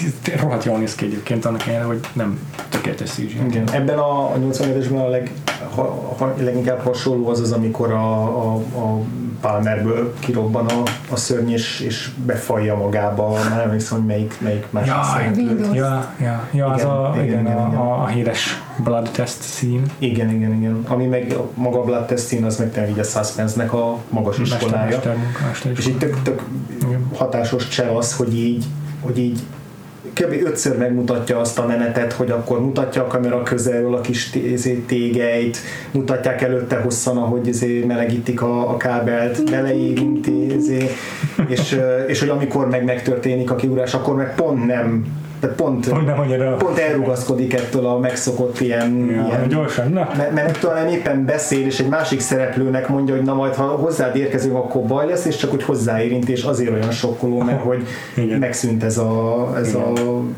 megszokott ilyen, Igen. ilyen üteme a az, az, Az, az tényleg hihetetlenül jó sikerült jelenet, az tényleg a csúcs jelenete a filmnek. Ö, Még, Még- vagy Bocs. bocsi, ugye ez még hozzá, hogy hallottam, hogy azt szerették volna, hogy amikor felboncolják a testeket, akkor valódi ö, szerveket akartak venni a piacon, és azt használni, és arra mondták, hogy nem, mert hogy annyira hosszú a forgatás, hogy ez megrohad, és hogy Fúj. ezt nem lehet um, Nézzé mondta azt a, a Will Ford Brimley, eh, akit emlegettünk már, amikor így beszélgettek a színészekkel, vagy többi színész ott beszélgetett éppen forgatás, hogy fú, akkor most a karakterem, hát most így kéne vinni, meg most ezt beleteszünk, és akkor mondják, hogy srácok, ti még mindig nem értek, ti még mindig nem értitek, ez a film nem rólunk szól. Ez Tehát jó. ugye nagyon, nagyon tisztában Ez volt jó. azzal, hogy itt a, hogy itt a szörny, vagyis a, az, az, effekt a lényeg, bár szerintem tényleg nem szabad lebecsülni azt, hogy tényleg ez a, ez a eléggé népes ensemble, ez mennyire, mennyire jó, meg mennyire Ja. működik, mert nekem teljesen jól működik az emberi tényező, az, hogy itt tényleg Igen. itt van ez a, ez a rakás ember, akik már a film elején mielőtt megjönne a szörny, már azelőtt igazából teljesen be vannak kattanva, vagy legalábbis így elszigetelődtek egymástól, meg így látszik, hogy így Vannak konfliktusok közöttük egyből, mert az egyik túl hangosan hallgatja a Stevie Wonder, meg ilyenek. Igen. Azért az a Superstition szám is viccesen, hogy pont az az hangzik fel szerintem. Hát A dalszövegét valahol kiírtam, remélem megtalálom. Azt az egy-két sort, ami szerintem releváns. Ugye, very superstitious, the devil is on his way. When you believe in things that you don't understand, then you suffer. Meg kiírtam a forgatókönyvíró meg az operatőr nevét is, hogy azért ők is beszéljünk egy mondatot. Dean Candy, ekkor már legendás operatőr, de 80-as, 90-es években aztán meg végképp vissza a jövőbe, Jurassic Park, meg Roger Nyulla Pácban, csak ilyen ap- apróságok kapcsolnak az ő nevéhez. Furcsa, hogy mennyire eltűnt aztán utána. Az utóbbi 10-20 évben szinte semmi érdemlegeset nem alkotott. hmm. Nem értem, hogy lehet pedig mennyire mesteri ez a film, és ahogyan uh, ugye széles vászonnal dolgozik, és, uh, és uh, ebben a szűk térben ez egy különösen érdekes megoldás szerintem, de attól működik nagyon jól, nagyon szeretem az anamorfikus objektíveket, amikor így széthúzódnak a fénycsíkok, amik belevilágítanak a kamerába. Ilyen viszintes, széles csíkokkal, mert nagyon hidengé teszik az egész filmet, meg ilyen önmagában beletesz valami földön túliságot, és szerintem ezt tökéletesen eltalálták, hogy ide tényleg ez kell, hogy ezen a Isten háta mögötti jégbázison egy ilyen, egy ilyen eleve mm, kicsit elidegenítő kamerával dolgozzanak. Nekem nagyon tetszenek ebben a filmben a lens ilyet. Mm. És a forgatókönyvíróról neki utána néztem még, kiírtad magadon, nem utána néztem ja. mennyire? Ja. Nagyon fura nekem ez a sztori. Bill Lancaster írta a forgatókönyvet, már amikor ki volt írva a neves listán, már eleve hogy egy név, nem egy ilyen szokásos hollywoodi produkciókra jellemző hat, hatos fogad dolgozott rajta, vagy ilyesmi. És ő Burt Lancaster fia, akit a melyik filmben? Most és mindörökké. A most és mindörökkében láttuk ő lengetni a Debra Cart, igen. Igen. És egyetlen egy forgatókönyvírói kreditje van ezen kívül egész életében, és az a Bad News Bears című film a Walter Matthau 82-ből szintén. volt, volt egy éve. Egy éve volt konkrétan. Egy éve volt, igen. Készített még egy izét, vázlatot, vázlatot a tűzgyújtóhoz, amelyet uh, akkor még úgy volt, hogy a Carpenter rendez meg, de aztán ő tovább lepasszolta a munkát, és... Hát pontosabban nem neki. Ja, nem, bocsánat, le, leváltották mind a kettőjüket igen, a stúdió. Igen, pont a, a dolognak a bukása miatt. Azt igen, mondtam, hogy bocs, inkább mégsem bízunk rád. És én beleolvasgattam a forgatókönyvbe egyébként, mert kíváncsi voltam az Alien forgatókönyve szerintem nagyon érdekes, tanulságos munka, és az, az, nagyon, az Alien tökéletesen tükrözi az, hogy milyen film lesz belőle, mert nagyon szikár, nagyon szűkszavú, olyan igazi maszkulin script, és megnéztem a, a, a dologét is, ez sokkal bőbeszédűbb, sokkal uh, prózaibb, sokkal érdekesebb a stílusa, uh-huh. viszont tele van expozícióval az egész.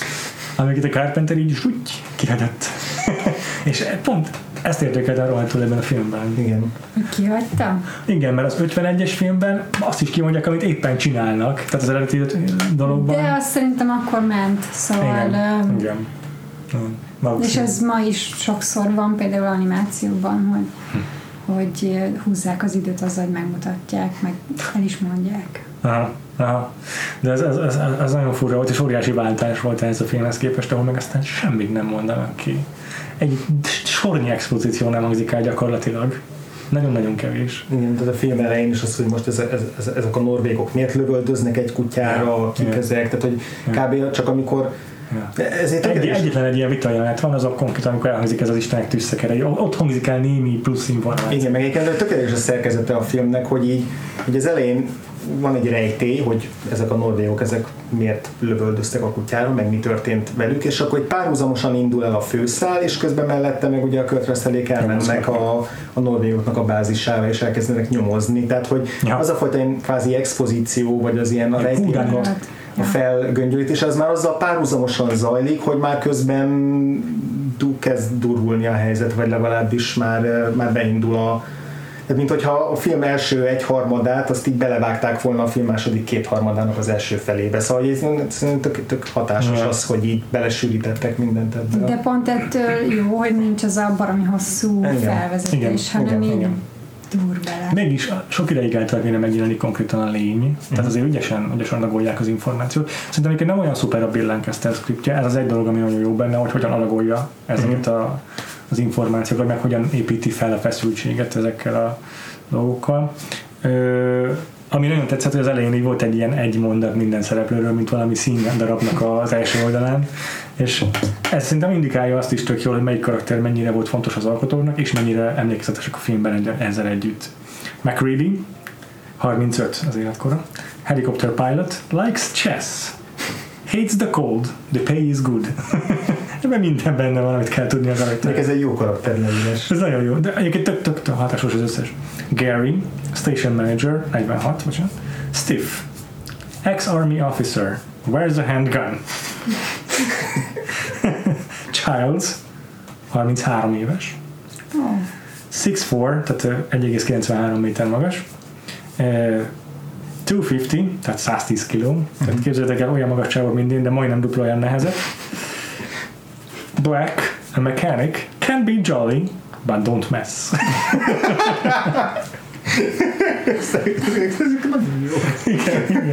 Blair, yeah, ugye a Wilford Blimley az orvos, 50. Sensitive, intelligent, unassuming, an assistant biologist.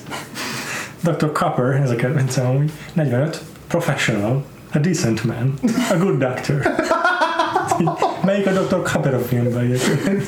Esküszöm, nem tudom. Hát ő az, aki, aki, a, aki beletenyerel a, Ja, a, aha. a jó. Norrisba. De a, a, Pa- Palmer a legjobb egyébként. Ja, ténylegesen. 27.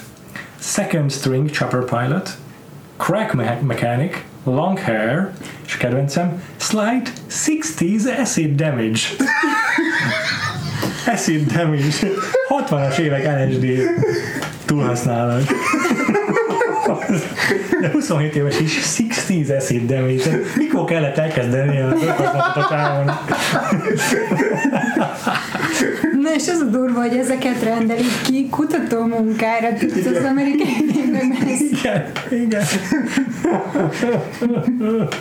Knowles, ugye a Zél konyhás, 22 éves. Oh, the, the cook, bright, black, irreverent, but kind-hearted. Roller skates. Mindként karaktervonás. Roller skates. De jó, nem mondom még így, de ilyenek vannak. És az- azért érdekes, hogy a Windowsnak a neve az volt, hogy Sanchez. Ő a rádiós. Mm. Mármint- it here. az eredeti neve az volt, A hogy Sanchez. scriptben még Sancheznek hívták, igen. Igen. Ezt nem is hívott, nem is hangzik el az a, video, a Windows vel kapcsolatban. Én olyat olvastam, hogy azért lett Windows, mert hogy ugye ő a ő, minek hívják azt, aki a rádió Rádiós. Rádiós. rádiós, igen. Szó- Szóval, ő az, aki ablak a külvilág. Erre nem gondoltam. Ezt, ezt Varro Attila mondta még az egyetemen, hogy, hogy ez, ez Ez egy beszélő név. igen, de azt hiszem még valakire mondta, hogy, hogy Beszédes a ilyen. neve. Aha. Fú. Na mindegy. Hmm. És, és nincs Azért benne nő, ugye az 50-es verzióhoz képest, és uh, így kérdezték Carpentert, hogy miért nincs, és így Aha. húzta a szert, hogy hát uh, nem volt kedve még ahhoz is írni valami szállat, mert ha egy nő van egy ilyen sztoriban, akkor annak biztos, hogy kell valami plusz.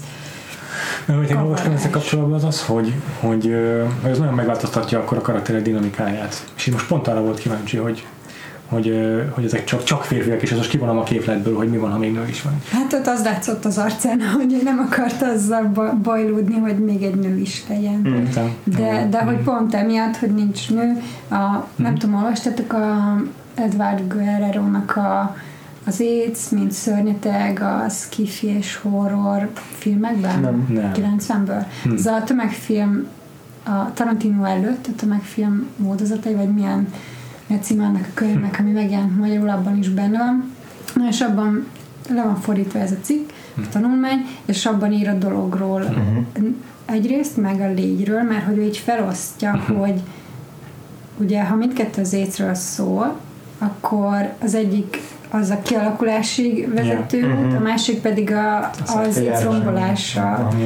És ugye a légy a, a rom- rombolás, és a dolog az pedig a kialakulása, és hogy azért, mert abban csak férfiak vannak, és hogy csak egy férfiak öm, közterjedő betegségnek tartották Ez jó. 81-ben, Aha. meg hogy Aha. hogy ez ugye a, a, nagyon alattomos, és hogy a vérminta, a vérteszt is Ja. erre megy rá, hogy azt is abból lehet kimutatni, Hmm. meg hogy nem lehet látni külsőleg, hogy ki az a kétszes, ki nem, Aha. meg hogy a, a végén ö, ugye a Charles marad még életben a McReadin kívül, Mhm. és hogy neki nincs ö, lehellete, és ez azt jelenti, hogy akkor ő is ö, alien, és hogy ez megint az, hogy egy marginális csoportban terjed a fertőzés. Tehát ő egy ennyire Aha. ráhúzza, és én, én nem gondolom, hogy Carpenter ezt így kitalálta, hogy ez így legyen, de, de nagyon izgi az a tanulmány, amit, amit ír. Meg így összehasonlított a 51-es dologgal, vagy lényel, hogy hogy az, az sokkal inkább politikai paranoia Igen. Szólt, ez meg ökológiai paranoiáról, érdekes, igen. Igen. úgyhogy Ökológia meg talán ilyen társadalmi, vagy ilyen, nem tudom. Hát ez a politikai része szerintem, de nekem is érdekes volt, hogy mindenki úgy hangoztatja, meg úgy keretezi ezt a filmet, hogy a régen írának a, a ez kommunista paranoiájáról szól meg, hogy bárhol lehetnek ilyenek megjelenni, de szerintem sem inkább arról, hanem inkább ez a ökológiai horror, sokkal inkább számomra is. hát meg a pont, hogy ugye most a koronavírus járványban vagyunk, Igen. ez szerintem iszonyú jól Újra a filmre, hogy, hogy így félni kell mástól, mert Igen. nem tudhatod, hogy hordozza a vírust, vagy sem. Ja. És hogy az is alattomosan megy, és ez, ez most így, hogy ez eszembe jutott ma, ez az nagyon nyomasztóvá tette ezt az egészet. Nekem is pont pont, pont de ez a, ez a párhuzam, hogy amikor ezen a Hawks, Howard Hawks dolgon gondolkoztam, hogy ugye a 51-es filmben mindenki összetart, meg összefognak itt, meg nem, és hogy itt is beugrott a koronavírus, hogy itt a, ebben a járványban az egyik legalattomosabb és legszemetebb dolog az, hogy így hogy, hogy aki, aki beteg, vagy aki bajba kerül, az, az teljesen elszigetelődik azért, hogy, hogy másokat védjen ezzel. Tehát, hogy így a, pont egymásra nem számíthatunk így fizikai közelségben, amikor a leginkább szükségünk lenne rá, és hogy ez, ez a dologban is teljesen megvan, hogy így ott vannak összezárva, de igazából nem tudnak egymásban megbízni, vagy egymásra támaszkodni, mert hogy, mert hogy gyakorlatilag mindenki gyanús, és még saját magad is gyanús vagy egy idő után, mert legalábbis nagyon úgy tűnik a legtöbb szereplőnél, hogy ők így nem tudják azt, hogy ők hogy ők, ők már megfertőződtek. Ez pont, pont a vér, vértesztes jelenetnél ott, ott mindenki. Tehát nem, nem úgy paráznak, mint aki valójában érzi, vagy tudja, mm. hogy, hogy, hogy ja, ott már elkapta a dolog és hát nem is tudnak segíteni egymáson, tehát az a legjobb, amit tehetnek, hogy azt a hármat, aki gyanúsost összebilincselik, meg a Blair-t elzárják, Igen. konkrétan bekaranténozzák. Igen. Igen. És aki meg megfertőzött, azt meg ugye egyből el kell égetni.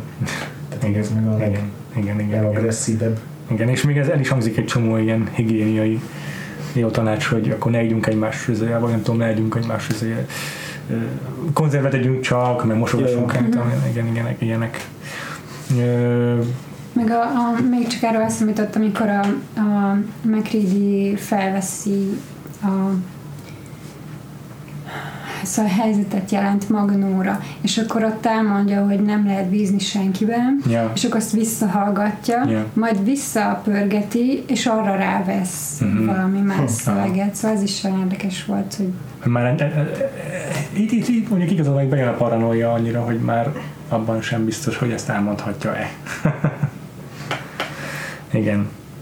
Meg, meg a, maga a film is szerintem tök jó játszik azzal, hogy hogy nem adja meg nekünk nézőknek se azt a, azt a bizonyosságot, hogy mondjuk a mcready az első perctől az utolsó percig biztosan tudjuk, hogy ő, ő még ember, mert van a film közepén egy, egy olyan szakasz, amikor megtalálják az ő ruháját odakint, és akkor mindenki ellene fordul, mert hogy akkor már biztos hogy is fedezett, és nem tudhatjuk, hogy tényleg az-e, mert tényleg elvesztettük szem elől egy, nem tudom, 5 percre körülbelül, és aztán később bebizonyosodik, hogy ő ember, de de hogy, de hogy tényleg teljesen destabilizálja ezt a, szerintem ezt a néző szereplő kapcsolatot is, hogy így mi is teljesen zavarba legyünk. Hogy... Ez, ne, ez nagyon akkor szerintem a, a scriptben, vagy a filmben. De Aztán mégis őt bízzák meg kapitányként, amikor ja. a másik Hát de mégis azt szerintem úgy, hogy gyakorlatilag hogy megzsarolja őket. Tehát bemegy a izéval, a, a dinamitta, és akkor most én diktálom. Tehát ott nem nagyon hagy más választási lehetőséget a többieknek, sokban tartja őket fegyverrel. Igen. De egyébként ez, erről mindenképpen akartam beszélni, hogy, hogy hogyan adagolja a néző számára az információt, és hogyan adagolja a szereplők számára az információt a script, mert az elején mi látjuk totálba az űrhajót, hogy leszállt. Tehát mi tudjuk, meg hát a film címe is árulkodik, hogy itt lesz valami, de a szereplőknél sokkal többet nem tudunk ennél. És tényleg van egy csomó pont, amikor minket is bizonytalanságban hagy, mint az, hogy a mccready elkapta-e már, meg hát a legvégén meg tástalanok vagyunk. Ez, ez, ez, érdekes, és mi gondol, ti mit gondoltok arról, hogy ártott, vagy jobb ez így a filmnek, hogy időnként van egy lépés előnyük, mint a sakban a mccready hogy mi azért tudjuk, hogy itt van egy űrhajó, mit tudom én, mert láttuk mozogni például a, van az a, egyik kedvenc feszültség jelentős jelentem, mikor a két fejű hulla ezért ki van terítve az ágyra, vagy azért a hordályra, és akkor a Nose meg a talán Norris, ja, azt hiszem a Norris van ott benn, mindegy. Uh, nem. A Windows maradt. Igen. Windows, meg a, az, akit végül először, aki, az először, akit felgyújtanak, akinek a hosszú karjai vannak, ők vannak benne, és, és akkor megmoccan, látjuk a pokrocat megmoccanni a testet. Utána meg ugye még egy másik kameraszögből látjuk, ahogyan így elkezd csöpögni belőle, szivárogni a vér. Mm. Szóval apró lépés előnyterem számunkra csupán a Carpenter, és ez, ez nagyon hatásos. De nekem például nem hiányzott az az űrhajó az elejéről. Az szerintem csak szimplán az eredetinek a, az újra játszott, tehát hogy ez semmivel nem több. Nem. Főleg, hogy, hogy ugye so, tehát ott látjuk az űrhajót, és utána eltelik több millió év, vagy nem tudom, több százezer Ja. év, míg, míg megtalálják. Szóval ilyen szempontból nem izgi. Viszont arról is láttam, azt egy nő csinálta azt a makettet, és, és elmondta, hogy hányféleképpen vették fel, és ö, rakták össze, hogy, hogy, mind, hogy az űrhajó is leszáll, a fények is ugyanabban a szögben, Wow. meg egy másik fények is ugyanúgy, és akkor így összerakták, és gyakorlatilag egy két másodperc is jelent, Ja. nem valószínű, hogy bárki emlékszik rá, és megcsinálták. És úgy, hogy full kidolgozta az egész, egész az űrhajót, szóval Aha. nagyon, nagyon ráálltak erre. És úgy, hogy ugye abban a filmben nem is látjuk, csak a 11-es verzióban lépnek be abba. Igen? Ja, igen, Láttam. igen, tényleg persze hülye vagyok. Csak itt a, itt a mat, mat, mat festménynél megáll a dolog, ugye, mert ebben a filmben nem mennek megtalálni az űrhajót, de csak annyit látunk belőle, hogy egy nagyon szép, hatalmas mat festmény előtt azért lemásznak valami. Ja. De az a filmben nagyon sokat használták ezt a mat, mat festmények hívják, én Aha. szoktam.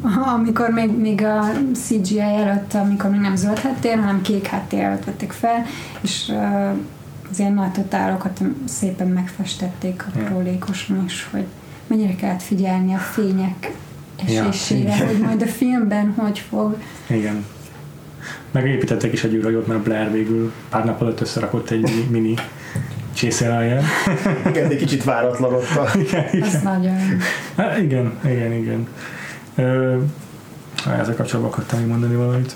Mm, Ja, de amit a ké- kérdésedre még, Ja. hogy, hogy így engem se zavar az, hogy így néha egy tényleg ezt a lé- lépéselőnynek tartja, mert hogy így az, hogy a, az elején látjuk az űrhajót, meg hogy tudjuk, hogy itt van valami, de ez igazából a premisszához hozzátartozik, hogy itt lesz valami, Igen. De hogy azon, azon belül meg szerintem pont, hogy nagyon sokat, tehát inkább sokkal többet rejtel előlünk is a film, tehát amikor a, a kutya még a film elején így, így mászkál a, a folyosókon, és akkor csak annyit látunk, hogy bemegy egy szobába, ahol van egy sziluett. A, a, Ami senkire nem ami, amúgy. igen, igen, nem tudjuk, hogy az kicsoda. Van, Ja. ki, ki, ki, kihez ment be ott a szobában. A és- Norris volt szerintem amúgy. lehet. De hogy de, de, de, de tök, so, tök sokáig így nem lehet beazonosítani, hogy honnan fog tehát támadni, vagy, vagy honnan érkezik a veszély, csak az, hogy van veszély. Szerintem ez egy ez egyik leghatékony, nem, nem mondom, ez egyik leghatékonyabb, de szerintem ez, so, ez egy nagyon hatékony eszköz, hogy tudod, hogy van valami gáz, de fogalma sincs, hogy honnan fog, és melyik irányból, és kitől, és mikor. Ja, ja, igen, ez szerintem is jó. És Erről nagyon sok, bocsánat, nagyon csak. sok ilyen fanteória van fent Youtube-on, hogy Igen. például a megfertőződésnek a vonala, Látszólag. vagy hogy, hogy ki, ki vette el a kulcsot és a Ja, ja. vérbankot, ki- és és én 17 percen keresztül elemzik, hogy ki. igen, pont el akartam én is mondani. Ami nekem egyedül volt ilyen furcsa sajátossága a scriptnek, a Blair űrhajóján kívül, mert a Blair űrhajójára szerintem nincsen értelmes magyarázat. A másik, hogy, hogy a, a szemüveges fickó, most nem fog eszembe jutni a neve, Fuchs, azt hiszem. Fuchs, Igen. hogy ő miért halt meg. Ez egy érdekes húzás. Én nem emlékszem, hogy... Ő az, aki- Vagy- Kitán- Kimegy, mert gyanú, gyanakszik arra, hogy valami, valaki fertőzött, ő találja meg azt hiszem a McReady-nek is a pólóját, de ezzel végül ezzel az információval nem tud kezdeni semmit, mert a következő jelent, amiben látjuk, abban már egy szét, széteget holttest van belőle. Tehát nem tudja elmondani senkinek, csak a nézőknek egy plusz információ, hogy a McReady lehet, hogy már nem önmaga. És ott a Fuchs halott, és akkor kimegy, kimennek mcready és megtalálják, és annyi hangzik el, hogy lehet, hogy azért töltem, gyújtotta, gyújtotta fel magát, hogy ne tudja megfertőzni a dolog. Aha. Ennyit tudunk, és sose derül ki, mi történt Fuchs-szal. És nekem azért hibázik az, hogy felgyújtja saját magát, hogy ne tudja megfertőzni a dolog. De ott van, a, amikor visszamennek az, a norvég táborba, ott is elvágja valamelyik a kezét, szóval ez Borotválva. lehet, hogy egy ilyen itt is Ja. inkább valaki öngyilkos lesz. Aha, basszus, ez nem is emlékeztem erre. Aha. Amúgy még az ilyen információ, meg hogy ki mit árul el, meg, meg, meg a karakterleírások, amiket, amiket ö, olvastál, ahhoz még érdekes, hogy a, hogy a színészek egy csomó kitaláltak maguknak háttérsztorit Mhm. a karakterüknek, amiből semmi nem került be a filmbe, vagy kevés került be. Például a, a Keith David, aki ugye a Clark, vagy Childs. Childs-ot játsza, meg a, Richard Macer, azt hiszem, aki a Clarkot, a kutya, kutya rajongót játsza, hogy ők így viszonylag hamar kitalálták, hogy az ő karaktereik utálják egymást. és akkor itt van egy jelenet, amikor így fegyvert fognak egymásra, aztán az egyik egy pisztolyt, a másik meg egy kést, és hogy az azért is ö, eszkalálódik olyan gyorsan, mert hogy ők már alapból ki nem állhatják egymást. Wow. Akkor a, a Clarknak volt az a, az a fő karaktervonása, a, a, amit szintén azt hiszem a színész talált ki, hogy, hogy ő a, a nem szereti az embereket, csak a kutyákat, és hogy azért így ragaszkodik a kutyákhoz, és hogy pont mm. ott volt a betanításánál, vagy a szoktatásánál az, annak a kutyaszínésznek, aki a fő kutyát játszotta, és hogy annyira hozzászokott, hogy a forgatás alatt a jeleneteknél már úgy ment simán oda hozzá, úgy mm. magától, és nem kellett a gazdájának így, vagy a tervenek így irányítani, tehát ez tök jól működött. Tehát ugyanez a színész, ez a Richard Mason találta ki azt is, hogy ami egy nagyon hülye ötlet volt, mint amire ő maga is rájött, hogy hát ez a Clark ez szerinte ez egy ilyen, ilyen outdoorsy típus, hogy ő szeret sokat kint lenni, és ezért mi mindenki más fúra be van öltözve, ő csak egy ilyen vékonyabb kabátot fog viselni, meg csak egy normál gatját, és aztán kb. az első ilyen szabadba forgatott jelenet után rájött, hogy ez egy nagyon rossz ötlet volt, mert szarrá fog fagyni. mert ugye Kanada meg Alaszka határán forgatták a, a, a külső jeleneteket, és hogy ilyen a mínusz 30 fok volt kint körülbelül. mínusz 30, igen, az az átlag hőmérséklet. És, és, hogy így, úgy, ahogy a szereplők is kb. az italba folytották a, a, izé, a, Ja, állandóan van egy izé, ilyen, nem tudom, JNB whisky. Igen, igen, ugye a valóságból is gyakorlatilag itt szerintem folyamatosan ittak a, a színészek, ilyen anekdoták, hogy itt a, volt egy beavatási szertartás, hogy ott elmentek az egyik helyi kocsmába, és akkor a körtászel kikérte a nem tudom milyen specialitást, amit meg kellett inni a másik színésznek, és utána miután megitta, utána, utána fú, hogy is volt, hogy valahogy rögtön felgyújtották a parat, mert hogy ilyen százszázalékos, százszázalékos alkoholt nem. kaptak, és így fú részegen mentek utána vissza a táborba. e, és akkor még, még egy sztori, ami szerintem a legviccesebb, hogy a, a nem tudom, hogy hívják azt a színészt, aki a Dokit játszotta, Hát az a nem a, nem a, ja, hanem a másik, a nem tudom. rendes orvos-orvos, uh, hogy ő kitalálta magára, hogy az ő karakter az egy szovjetkém. És hogy úgy játszott el a jeleneteit, hogy ennek a plusz információnak a tudatában. ha már hidegháborús paranó. Yeah. Egyébként csináltak a, a bolygó neve halálban is, hogy minden karakter hm. minden katonának ki kellett találnia egy háttérsztorit magának, hm. és azt szerint játszani. a, a, a 2011-es dologban szerintem abszolút megidézik a bolygó neve halált, mert van egy jelent, amikor mennek szerintem azt pont egy helikopterrel az állomásra, a norvégokhoz, és az egyik karakter alszik a helikopteren, mint a mm. uh, Michael Bean az évben, igen, az, az Aliensben. Meg uh, ott is volt egy ilyen jelenet, ami nagyon hibáltatott számomra, amikor abban a Mary Elizabeth Winstead játsza a főszerepet, mint amerikai tudós, akit a norvégok felkeresnek, mert nekik nincs elég jó tudósuk, és uh, kiszalad az udvarra integetni a helikopternek, hogy szálljon le. És egy 20 perces jelenet szerintem, ameddig ott kint áll egy szápulóverben, fejfedő szemüveg nélkül, úgyhogy semmivel sincs melegebb, mint a egy nappal később játszódó 82-es dologban kitetőtött a Ribbon Nagyon hirtelen hűl le ott a levegősz. Na jó, de ezt mondta, hogy Kurt Russell a kis izéből, Jackie-ében, szóval ja. nincs sás rajta, nincs semmi. Jó, csak az a nagy szakál, hogy így védi a, ja, az arcát. És na, egyébként vannak ebben a filmben is szuper jó megszólások, szuper jó egysorosok. Nem tudom, hányszor kellett olyan elmondani egy ilyen nyelvtörőt a Kurt Russell, de a Trust a tough thing to come by these days, az a kurva jó sor, csak rohadt nehéz kimondani. de tele van ilyen nagyon jó beszólásokkal ez a script szerintem, nagyon emlékezetes egy forgatókönyv. És akkor még egy dolog tetszett a Carpenter rendezésében, Carpenterrel akarok még egy picit beszélni, ami egyébként tényleg mesteri, de a kétszer is használ ilyen split diopter, az, a, az ilyen két mélység, különböző mélységélességgel működő objektív. Az egyik, amikor a, a, a Childs meg a kutya idomára egymásnak ezért feszül egy kis késsel, és akkor úgy veszi föl, hogy látjuk a képben azt, hogy a kutya idománál ott van a kis bicska, és akkor Childsnál meg a háttérben a pisztoly, és mind a kettő éles a képben.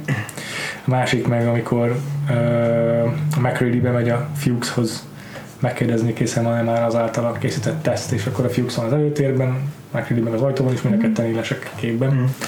Úgyhogy ö, ezeket is tök ügyesen használja a Carpenter, mert az első jelenetben, ez a Fuchsosnál, ez azért fura megkizökkentő, mert a Fuchs akkor utána következő alkalommal, következő jelenetben már kimegy megöngyilkolni magát, felgyújtani magát.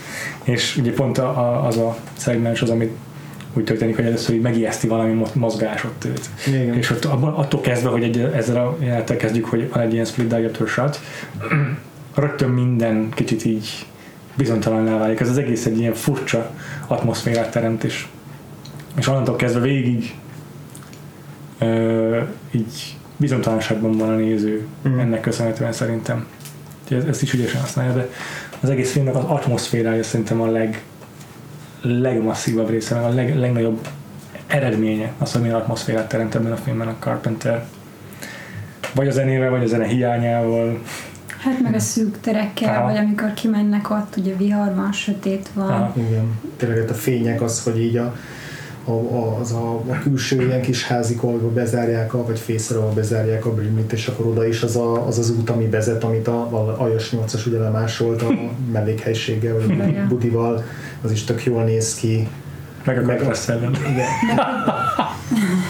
Akkor igazából nem is tudjuk, hogy hogy néz ki az a hely, szóval ni- nincs egy átfogó képünk arról, hogy mi hol van. Igen. Mm. Úgyhogy ilyen útvesztő az egész. És ez igazán azt hiszem, ez le is van írva a forgatókönyvben, hogy ez egy ilyen útvesztőhez egy Igen. kell, hogy legyen. Ezt, ezt direkt tartotta meg így a Carpenter. De én azt olvastam, hogy aztán amikor végeztük forgatással, azt gyújtották fel, és az lett a, a, a régi, a norvég Aha, újrahasznosították? helye. Aha, Wow, tök jó. és, és így akkor nem. Ez jó. Hát biztos, hogy ja. nagyon sokat kellene. Ja. De jó. Főleg úgy, hogy felépítették, tehát tényleg elmennek, és hetekig építik a helyszínt, Ja. ahol amúgy nincs hó, nem, nem volt ott hó, ahol felépítették, és tényleg így, így utólag próbálták megoldni. Ja, még a másik kedvenc idézetemet, azt muszáj elmondanom. Amikor a vér, vértesztelős jelenet végén a sheriff Ja, ki már mindenki ki van szabadítva, mert már mindenkinek tele van az, hogy le van bilincselve, és akkor megszólal, hogy tudom, hogy izé, rengeteg szarságon mentetek a mai napon át, de hogyha egy kis időtök van, akkor örülnék, hogyha kiszabadítanátok erről a kurva kanapéról. ja, csodálatos. De amúgy ezt a vértesztet, azt neked aztán mutattam a, Azt neküldjem Andrásnak. Igen. a, az animációs Ali Harkesz megcsinálta ö, háromféle verzióban. Egyszer megcsinálta a pingus verzióban, Fingu.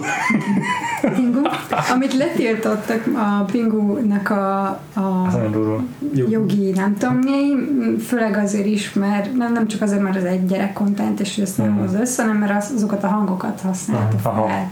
És, de úgy, hogy közben Carpenter azt már posztolta, is, hogy mennyire jó. Ja. És akkor az így csak terjedt neten, Mhm. és idén töltötte fel a, az újat, amin már más hangok vannak, de, de amúgy ugyanaz az maradt. Meg megcsinálta azt Clay 2-es verzióba, tehát hogy a pingvinek helyett macskák, és akkor megcsinálta, de az az egész film, és megcsinálta aztán Frozennek a Frozen szereplőivel a a vértesztelés.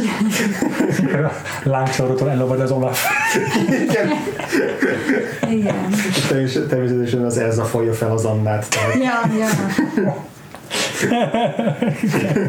ez nagyon, az nagyon jól néz ki, ezt kirakjuk majd a poszthoz is meg Twitterre, és ez nagyon-nagyon jó. Köszi a linkeket egyébként. Még két témát írtam fel. Egyrészt a végét nem beszéltük meg. Szerintem tudom, hogy kicsit fura ilyen teóriák, mert nem szoktunk ilyenekbe belemenni, de szerintetek a Charles végül alien? Én erre azt tudom mondani, hogy amikor még áll, akkor még van lehellete, azt amikor leül, akkor már nincs. És nem tudom, lehet, hogy egy meleg helyre ült le, ahol hideg, hogy legyen lehellete. Nekem egy dolog, ami, amit olvastam, ilyen árulkodó jelet, aztán biztos, hogy ezt sem biztos, hogy átgondolták, hogy de elhangzik a filmben, hogy ne együnk, egy, ne együnk, együnk egymás cuccaiból, meg konzervek, meg ilyenek, és akkor átnyújtja neki a Kurt Russell a viszkis üveget, és aztán amikor viszik belőle a Charles, akkor elmosolyodik nagyon tudálékosan, és ezzel van vége a filmnek. Az, az utolsó képkocka konkrétan elmosolyodik ott a Kurt Russell ennek a Egyébként ez hogy Jában. viszont a Kurt Russell ő már tudja, hogy hogy... ez egy teszt volt. Ja, hogy- ja azt hittem, hogy arra gondolsz, hogy a Kurt Russell is... nem, igen, hanem és ez egy teszt, hogy na elfogadja el bele, hiszik, Aha, mert hogyha igen, akkor valószínűleg leszarja, hogy fertőző, mi lesz, hogy megfertőződik. Mhm. Mert a Charles azt tudná, hogy nem szabad beleinni. Aha, Ez egy teszt volt. aha. Ö, logikus, hogy Alien szerintem, mert ugye eltűnik egy filmnek egy jelentős szakaszára. igen. És aztán forradalom eltűnik valaki, akkor Igen. Blair is ugyanúgy. szinte mindig. Igen, és, és, és tényleg nincs igazán épp kézlel magyarázat arra, hogy hogyan talált vissza. De mindenhogyan működik, mert ez a lényeg ő is. Hát meg Carpenter nem akar pozitív véget, Ja. szóval ő nem, nem mondja annak. Igen. Ez a nihilizmus, ez, ez, ez, ez, ez, ez a másik, amit szerintem igazán maradandó ez a film. Abszolút nincs pozitív kicsengése. Még a szerencsétlen 2011-esnek is pozitívabb, amiben tudjuk, hogy minden norvég meghalt. Igen. Igen. De amúgy meg az az előtti rész, csak hogy ha már animációs vagyok, akkor beszéljünk arról, Persze. amit kivágtak belőle. A, Hm. a, nem tudom, láttátok ezt a doku- dokut, a Terror Takes Shape című doku, olyan Nem. kurva unalmas beszélő fejes valami, és abban van, van beszél a, a lány, aki csinálta ezt a ufót, vagy Mhm. uh-huh. repülcsészet, Ja. hogy megcsinálták, ő animációs is, és megcsinálták a föld alatti részt, ezt a worm, worm mindenki féreg szörnyet, és hogy felkértek Randy Cookot, aki egy animációs volt, és hogy lemodellezték azt, hogy amikor a szörnyike kitör, Aha. akkor azt animációs formát, tehát stop motion ilyen gyurma formában csinálják meg. És aztán le is forgatták, meg is volt minden, és aztán azt mondta a Carpenter, hogy hát ez nem illik a filmbe, és vágják Aha. ki. Azt rohadt. Úgyhogy lett volna benne animáció, mint, mint ahogy a Wow. horrorfilmek elég nagy részében van, és ő kivágta. Azt És ez nem is, tehát ez nem is látott napvilágot azóta ez a Én jelenet. sehol nem találtam, Mhm. csak a, a, ott, ott is csak a modelleket mutatják. Néhány ilyen szekvencia van belőle, de nem az egész. Pedig tényleg full úgy megcsinálták, és meg arról is beszélnek, hogy milyen nehéz volt a jég formáját piciben is ugyanúgy megcsinálni. Hm. Sajnos. És a másik, amit felírtam még, az ez a, ez a általános sarkköri horror téma, amelyben elég jelentős szerepet, vagy helyet foglal a dolog, de azért ez egy olyan tróp, amit szinte minden horror sorozat, minden horror alkotó kihasznál valamilyen módon. Mert vagy az. X-aktáknak volt a, a Ja, nekem is ez jutott eszembe. epizódja. Ja. És ö, mi, milyen példákat tudok, mi az, amivel, ami, amikor először találkoztatok ezzel a fajta toposszal? Az x lehetett? Én az x 20 éves korom után láttam, úgyhogy az biztos nem, mert Aha. tiltották nekünk ott. Aha, aha. Én nekem biztos az volt az első, de az így tuti beégett, meg az egyik legerősebb epizódja volt annak idején az x Ja, ez ja. biztos. De nekem később ugye ezért meg volt a Lovecraft-től is a és Lovecraft-től az At the Mountains of Madness, ami meg direktben iklette a Carpentert, Uh-huh. több alkalommal ebben a filmben is, de a Mouth of Madness-ben meg aztán biztosan, az In the Mouth of Madness-ben. De azért abban a sztoriban, tehát At the Mountains of Madness-ben egyrészt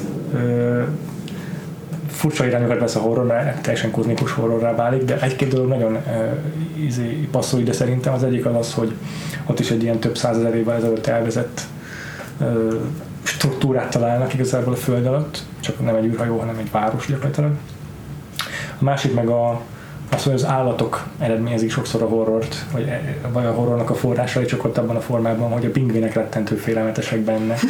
És azt gondoltok, hogy a pingvinek milyen cukik, de igazából a Lovecraftnél rettentő félelmetesek tudnak lenni a pingvinek. Nekem ezért jutott most csak eszembe a viszonylag friss példa a terror. Aha, a tényleg. Dan Simmonsnak a regénye, meg a, meg Sorozat, a abból készült minisorozat, ami Ja. én csak azért láttam csak a sorozatot, de hogy a, a sarköri horror közeg mellett a teljes pessimizmus és, és nihilizmus is szerintem nagyon ö, rokonítja a ja. kettőt, mert hogy így ja. spoiler, de nincs jó vége. Hát igen, igen, igen, igen. Meg a Half-Life-nak a soha nem készült folytatása, a videójátéknak a folytatása is ilyesmi lett volna valószínűleg, mert már a második epizódban belebegtetik, hogy van egy elveszett kísérleti, nem tudom milyen hajó, vagy mi az istennyila valahol az Antarktisz környékén, ez az Aurora Borealis, és akkor a epizód 3, ami sosem készült, hanem kiszivárgott, vagy egy alkotó, aki már nem ott dolgozik, kitette a sztoriát, amit kitaláltak, és abban végig egy ilyen antarktikus Mm. És szerintem eléggé horrorisztikus helyszínen játszódott volna, szóval ez egy visszavisszatérő dolga a sci-fi meg a horror szerzőinek. És játszott-e már bármelyikőtök a dolog játékkal? Nem, és én azért nem, mert nem lehet Magyarországra rendelni, és ez az egy tartott vissza, és azóta arra vágyom, hogy játszassak vele. Na mindegy, ez, ez nagyon mélyen érint. nem, nem azt hiszem a, a Geeks rakta ki, hogy ők megvették, és hogy valaki keresett rá partnert, hogy játszom. Húha, ez az, az eső? Aha, az eső, esik az eső. Hát a dolog társasjáték engem is érdekel egyébként. Nagyon-nagyon-nagyon azt még egyszer beszerzem. Ö, és akkor képzeljétek el, bejelentettek egy újabb remake ehhez a filmhez, pont idén. Mm. A Universal Studio most újra ráült a horror vonatra, a Blumhouse-zal karöltve, és nem csak a szörnyes istálójukat támasztják fel a, az Invisible Man-től kezdve a Frankenstein-et, a Draculáig, hanem, hanem a dologból is szeretnének a Blumhouse-zal és nem tudom, hogy elkészül-e valaha, most még csak a bejelentés volt meg, de hogyha elkészül, akkor kiszámoltam, hogy szerintem legkorábban 2022-ben fogjuk azt mi látni, és akkor ö, hát kereken 40 év fog eltelni a 82-es verzió meg a között, uh-huh. tehát jóval több, mint a 82-es meg az 51-es verzió között, amelyek 31 évet teljesen jelentek meg. De hogy nem az eredeti sztorit, hanem a filmet. Az már képzeld el, hogy úgy fog elkészülni a bejelentés szerint, hogy hogy persze ihletődik majd a 82-esből is, de átvesz elemeket az 51-esből, és még inkább a novellából, amelynek azóta valamikor 2014-ben megtalálták a kibővített verzióját a Chambersnek a fiókjában, aki kézzel el, megírta komplet regény formájában, csak ez elveszett. Ja, akkor én azt láttam, hogy ilyen 200 valahány oldalas. Igen. Igen, ez a Frozen Hell címmel megjelent Aha. regényváltozat, ami a novellának a kibővítése, a később írtam. Na, hát megtaláltam a kis regényt, vagy novellát, de hogy az, az nem volt annyira Igen. hosszú. Az, az, az, tök jó, és ez már public domain, Aha. lehet tölteni nyugodtan Kindle-re is, a PDF-be is, és kezdtem olvasni, de ez a Frozen Hell, ez, ez ilyen tök bonyolult módon jelent meg, mert Kickstarteren kellett rá pénzt keresni, hogy ki tudják nyomtatni, és akkor biztos hozzá lehet jutni, meg szerintem PDF-ben biztos hozzáférhető, de hogy ezt is megszerezték, és e, gondolom public domain egyébként az is, de az is benne lesz az új filmben. De minek, ha már van belőle egy tökéletes verzió? Ez a, igen, ez a, ez a konfliktusom nekem is, hogy, hogy ja, van, vannak ilyen filmek, amelyeket tök fölösleges remékelni. És az a kérdés, hogy 40 év távlatából még legitimál feldolgozni egy filmet. Eltelt annyi idő, hogy már nem okoz ez, nem tudom, hullarablást, vagy hogy nevezzük. Legitim, legitim, de hogy így ezt a 82-es filmet most megnézzük, pontosan ugyanolyan jól hat, uh-huh. mint 82-ben, vagy 92-ben, vagy 2002-ben. De biztos vagyok benne, biztos vagyok benne, hogy ezt mondták az 51-esre is, akik akkor azt látták a moziban, hogy ezt minek rémérkelni. De nem azt, szerintem, szóval ebben van egy ilyen csavar, hogy, hogy a, a 82-es dolog, dolog az nem remake, hanem, hanem csak ugyanabból az alapból dolgozik, mint az 51-es verzió. Tehát a, nem tudom, a Kiara Nagy féle annak a sem mondja azt, hogy az a 40 valamosnak a remake-je. Jó, de azért a Carpenter tudja, hogy szerette azt a filmet, hiszen benne volt a Halloweenban, tehát nem dolgozta volna fel, hanem onnan ihletődött volna, hanem de onnan indul az egész karrierje neki. De, de én akkor sem nem emiatt remake főleg, hogy pont, hogy tök más irányba megy bár, ami fura volt, hogy, vagy nem fura, hanem csak érdekes, hogy, hogy a, a lehellet az az 51-es verzióban is megjelenik, amikor a csaj mondja, hogy, hogy nézzétek a leheletet, látszik is a, a, a csökkenő hőmérséklet, és akkor lehet, hogy ez egy ilyen direkt átemelés a lehet. 82 Lehet. Szerintem is tökéletes a 82-es változat, de de akkor is, hogyha a Carpenter talált egy új fogást egy filmen, ami szerintem nyilvánvalóan jó volt, akkor egy mostani alkotó nem találhat egy olyan új fogást, egy olyan új... Hát attól függ ki, mert. Carpenter mm, mondjuk 90%-ban jó filmeket csinált, Igen, és igen. lehet, hogy most odaadják Nehezebb valami. elkötni persze. De mondjuk Jordan Peele csinálna egy filmet, amiben az van lenne a hangsúly, hogy tényleg olyan, izé, olyan szinten bele lenne, hogy csak ez a, a vírussal kapcsolatos paranoia lenne a film fókusza. ami Benne van ebben is, de elképzelni. nem annyira erőteljesen. Tehát lehetne erre tenni a hangsúlyt, és egy tök új take lenne a filmről gyakorlatilag. Szerintem elképzelhető egy ilyen változat. nem állítom, hogy, hogy, hogy nem tudom, nyak, fejveszem egyet vagy a moziba, amikor bejelentik a premier dátumát, de, de Én amúgy biztos, szóval én biztos, mert, mert én az új dolognál is. Aha. Tehát engem nem érdekel, hogy hányszor dolgozzák fel, mindig rögtön meg fogom nézni azt, amit tetszik. Voltak, voltak egy erényei, erényei ennek a filmnek is, a 2011-esnek is. Ez tök tetszett nekem benne, hogy a, itt a 82-es változatban kiderül, hogy a pólót szétszaggatja, tehát az nem asszimilálja magába a lény, meg ilyesmi, de nem dolgozzák ki jobban.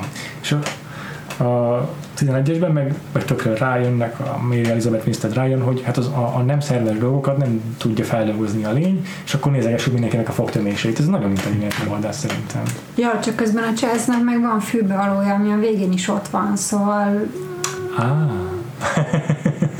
Erről eszembe jutott, hogy ez a, ez a Day Bite című forgatókönyvtár, amit még említettem, a Deoben közös könyv, hogy ott a, ezekben az ábrákban, nem tudom, ezt ők készítették-e, vagy, utó, vagy utólag csak ez a cikkhez készült, de hogy a, az egyik ábrán az szerepelt, hogy azt példázva, hogy felveszi annak az alakját ez a, ez a támadó rovar űrlény, eh, amit elkap, hogy, eh, hogy, hogyha mondjuk egy autót kebelez be, vagy mint egy autógumit, akkor őnek is ilyen autógumi alakja lesz, és akkor van ott egy olyan rajz, hogy itt a ilyen sáskaszerű izé rovar lény, és a közepén ott van egy autógumi, és így abból nőnek ki a kis Ez ilyen Tom és Jerry effektus, mikor lenyel valamit, a Tom, ami nagyobb nála.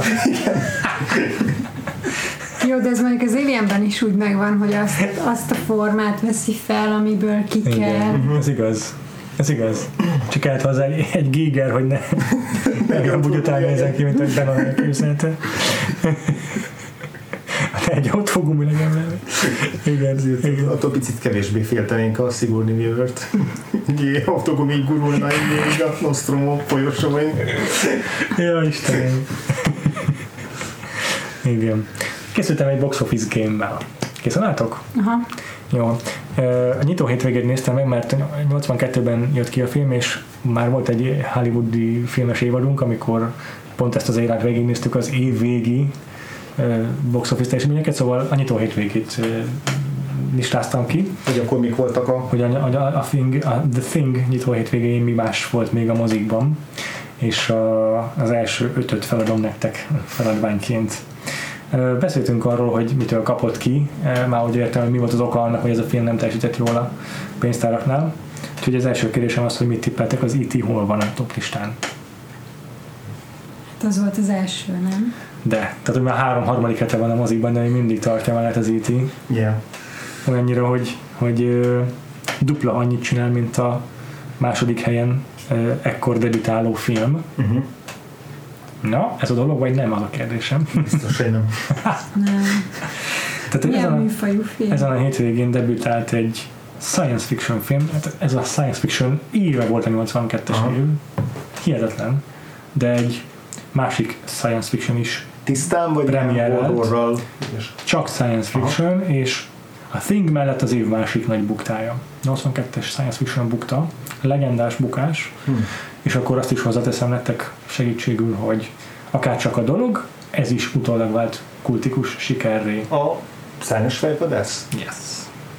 Az bukta volt a korábban? Igen. Igen. Hmm, Igen. nem szerettem azt a filmet. Nekem a másik kedvencem az évben. Jó, hát az IT, igazából nem sok olyan film van az évben, amit nem szeretek. Na, a harmadik egy olyan film, amit láttam, de nem emlékszem rá. Ez nektek ugyan nem segítség, de ez kivételesen nem science fiction. Aha. Ez kém thriller vadászképekkel. Nem sok ilyen készült azért, de az biztos, hogy az évtizedben a nagy, kedve, nagy téma volt a kém thrillerek. Hogy hülyeséget mondok, de vadászat a vörös októberre, vagy ilyesmi. Nem. A korszakban akciósztárként ismerté váló, de egyébként már a 60-as évek óta gyakorlatilag sztár státuszban működő színész a Clint. Eastwoodnak volt egy ilyen valami repül, helikopteres repülős Repülős. film, ez a Azaz. Black, Blackbird, vagy nem? Nagyon közel vagy, nagyon közel vagy, de figyelj, megmondom, ha ez a Firefox.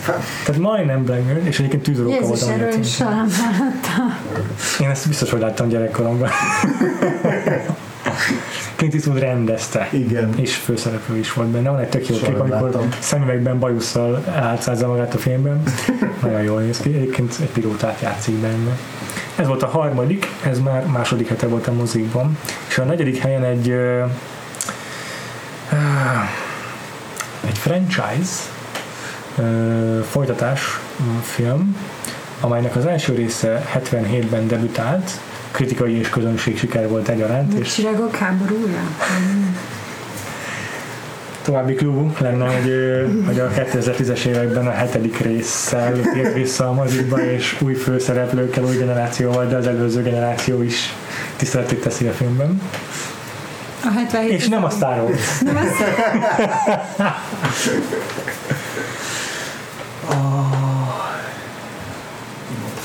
Star Trek, nem Második rész? Harmadik. Harmadik rész. A... Nem a izé? Nem a majmok bolygója? Nem. Nem, nem, ez nem hetedik rész. Ugye ez a hetedik rész az ténylegesen folytatás? Csillagkapu, vagy valamilyen baromság? Nem a csillagkapu, de ténylegesen folytatás. Aha. Most azért ellenőrzöm, hogy 77 volt az első, de 99% biztos vagyok benne. És mikor jött a 2010-ben jött a Nem, tízes évek, de most évet, nem lehet, hogy pont az is ugyanakkor, mint az, az ébredő erő. 76-os volt az első rész elnézést. Aha. És nem science fiction, meg ilyesmi, arról nem volt. Nem science fiction. Aha. Ja, oké. Okay. Akkor milyen műfaj? Ek- Akció, um, Sportfilm. És hét részt megért az. Jó, hát ez akkor a, valami Rambo-szerű... az akció. Rocky. Rocky, a Rocky 3. Ja, bocs, igen. Ugye, Stallone Igen. És ugye a Creed, ez tulajdonképpen Rocky Ja. folytatás. Aha. Benne van a Rocky, és Aha. Rocky 3. a Rocky 3 volt ebben az évben, igen. Az az a rész, amiben ilyen kis ilyen, ilyen, ilyen pólóban futnak versenyt a tengerparton, és Ha. homoerotikusan pacsiznak rengeteget. Meg abban a robot, nem? Nem, az a negyedikben van. A negyedikben van a robot. Dolph Lundgren. Súlyosan nagy vereségeket szenved ez a franchise egyébként. Oké, okay. negyedik helyen volt a Rocky, Uh-huh. ötödik helyen visszatérünk a science fiction világába, ismét egy franchise-val. Viszont ez a franchise a televízióból indult. Star Trek Na is hanyadik rész? 82-ben. Aha. Erre nem fog tudni válaszolni, nem vagyok se csillagok háborúja, se Star Trek rajongó. Vagy a második, vagy a harmadik. Hát akkor most Második. Nem, igen, második. Igen, nem tudtam volna milyen clue-val közelebb hozni téged. a Kán haragja. Kán haragja. Mert a harmadikat láttam először, amikor kicsi voltam, és az ilyen 80-as évek közepe. Majd, hogy azok Igen. akkor viszonylag Igen. friss Igen. volt. Igen. Ö, továbbiakra még kíváncsi vagytok, akkor mondjak feladványokat a hatodiktól tizedik helyezettekig, csak mert mondd el. többségük még az ismert film. De ha van olyan, ami érdekes, akkor Mm, hatodik helyen van az Annie, hetedik helyen a Poltergeist, tehát ismét egy horror, nyolcadik volt a dolog, aha. aztán volt egy Megaforce című film, amit szinte először hallok, és a tizedik a újra bemutatott Bambi, az E.T. és a Bambi között csak science fiction és horror volt gyakorlatilag, egy sportfilm. és akkor ilyenek vannak még a 20. helyezettig, hogy Grease 2, Jézus, ez egy borzalmas film volt, ez csoda, hogy a húszba bele. Nagyon durva, igen, igen. És ez a harmadik hete. Akkor itt volt a tűzszekerek, az emlegetett tűzszekerek, úgyhogy Vangelis duplán debütált ebben az évben, mert ugye Ferenc. Ferenc is Vangelis volt, meg a tűzszekerek is. Volt egy Monty Python film, valami élő felvétel, illetve Mad Max 2, a Road Warrior, és, a, és az is kiderült ebben az évben a mozi nézők számára, hogy mi a legjobb dolog az életben. Crush your enemies, see them driven before you, and hear the lamentation of their women. Ez a Conan a barbár. ez volt a tizen, ez volt a 20. helyzetem, vagy Mm. 7. hete a mozikban. Úgyhogy Arnold Schwarzenegger már sztár. Akkor a Conan pótolnunk kell, András, úgy látom. Se láttam soha, igen. Azt pótolnunk kell. Nem, Aha. tényleg. Nem. Schwarzenegger évot.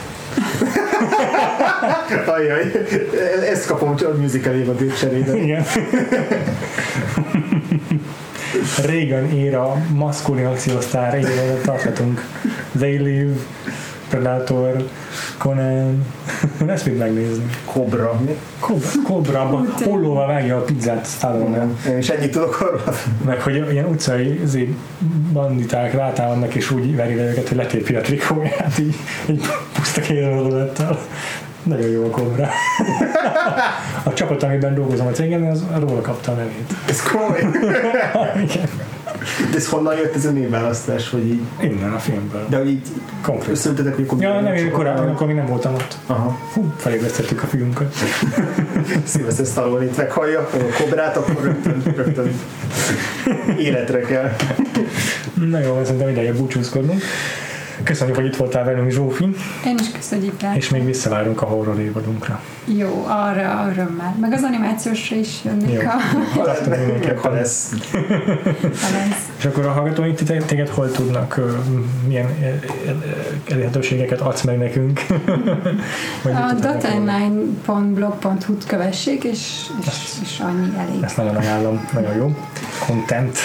András, téged? Engem Twitteren a Gains aláhúzás név alatt Péter. Freevo néven vagyok a Twitteren és a Letterboxdon is, Letterboxdon Zsófi is, mert is érdemes követni, és ö, ezen kívül van Facebook oldalunk, Twitter oldalunk, Vakfolt Podcast néven mind a kettő, és vakfoltpodcast.hu a weboldalunk, valamint van Patreonunk, patreon.com per Vakfolt Podcast, ahol vészrészekkel, kibeszélőkkel és egyéb különleges adásokkal jelentkezünk a támogatóink számára. És akkor két hét múlva érkezik a legújabb adással a Vakfolt Versus, egy olyan filmmel, amelyet már most el is, el, el, el szóba is hoztunk, Uh-huh. ez pedig a Légy lesz. És Szintén az az eredeti 50-es 50-es évekbeli. valamint a David Cronenberg felé 80, féle 80-as évekbeli filmet is fogjuk, meg fogjuk nézni. Úgyhogy találkozunk egy újabb horrorral két hét múlva. Addig is sziasztok! Sziasztok! Hello!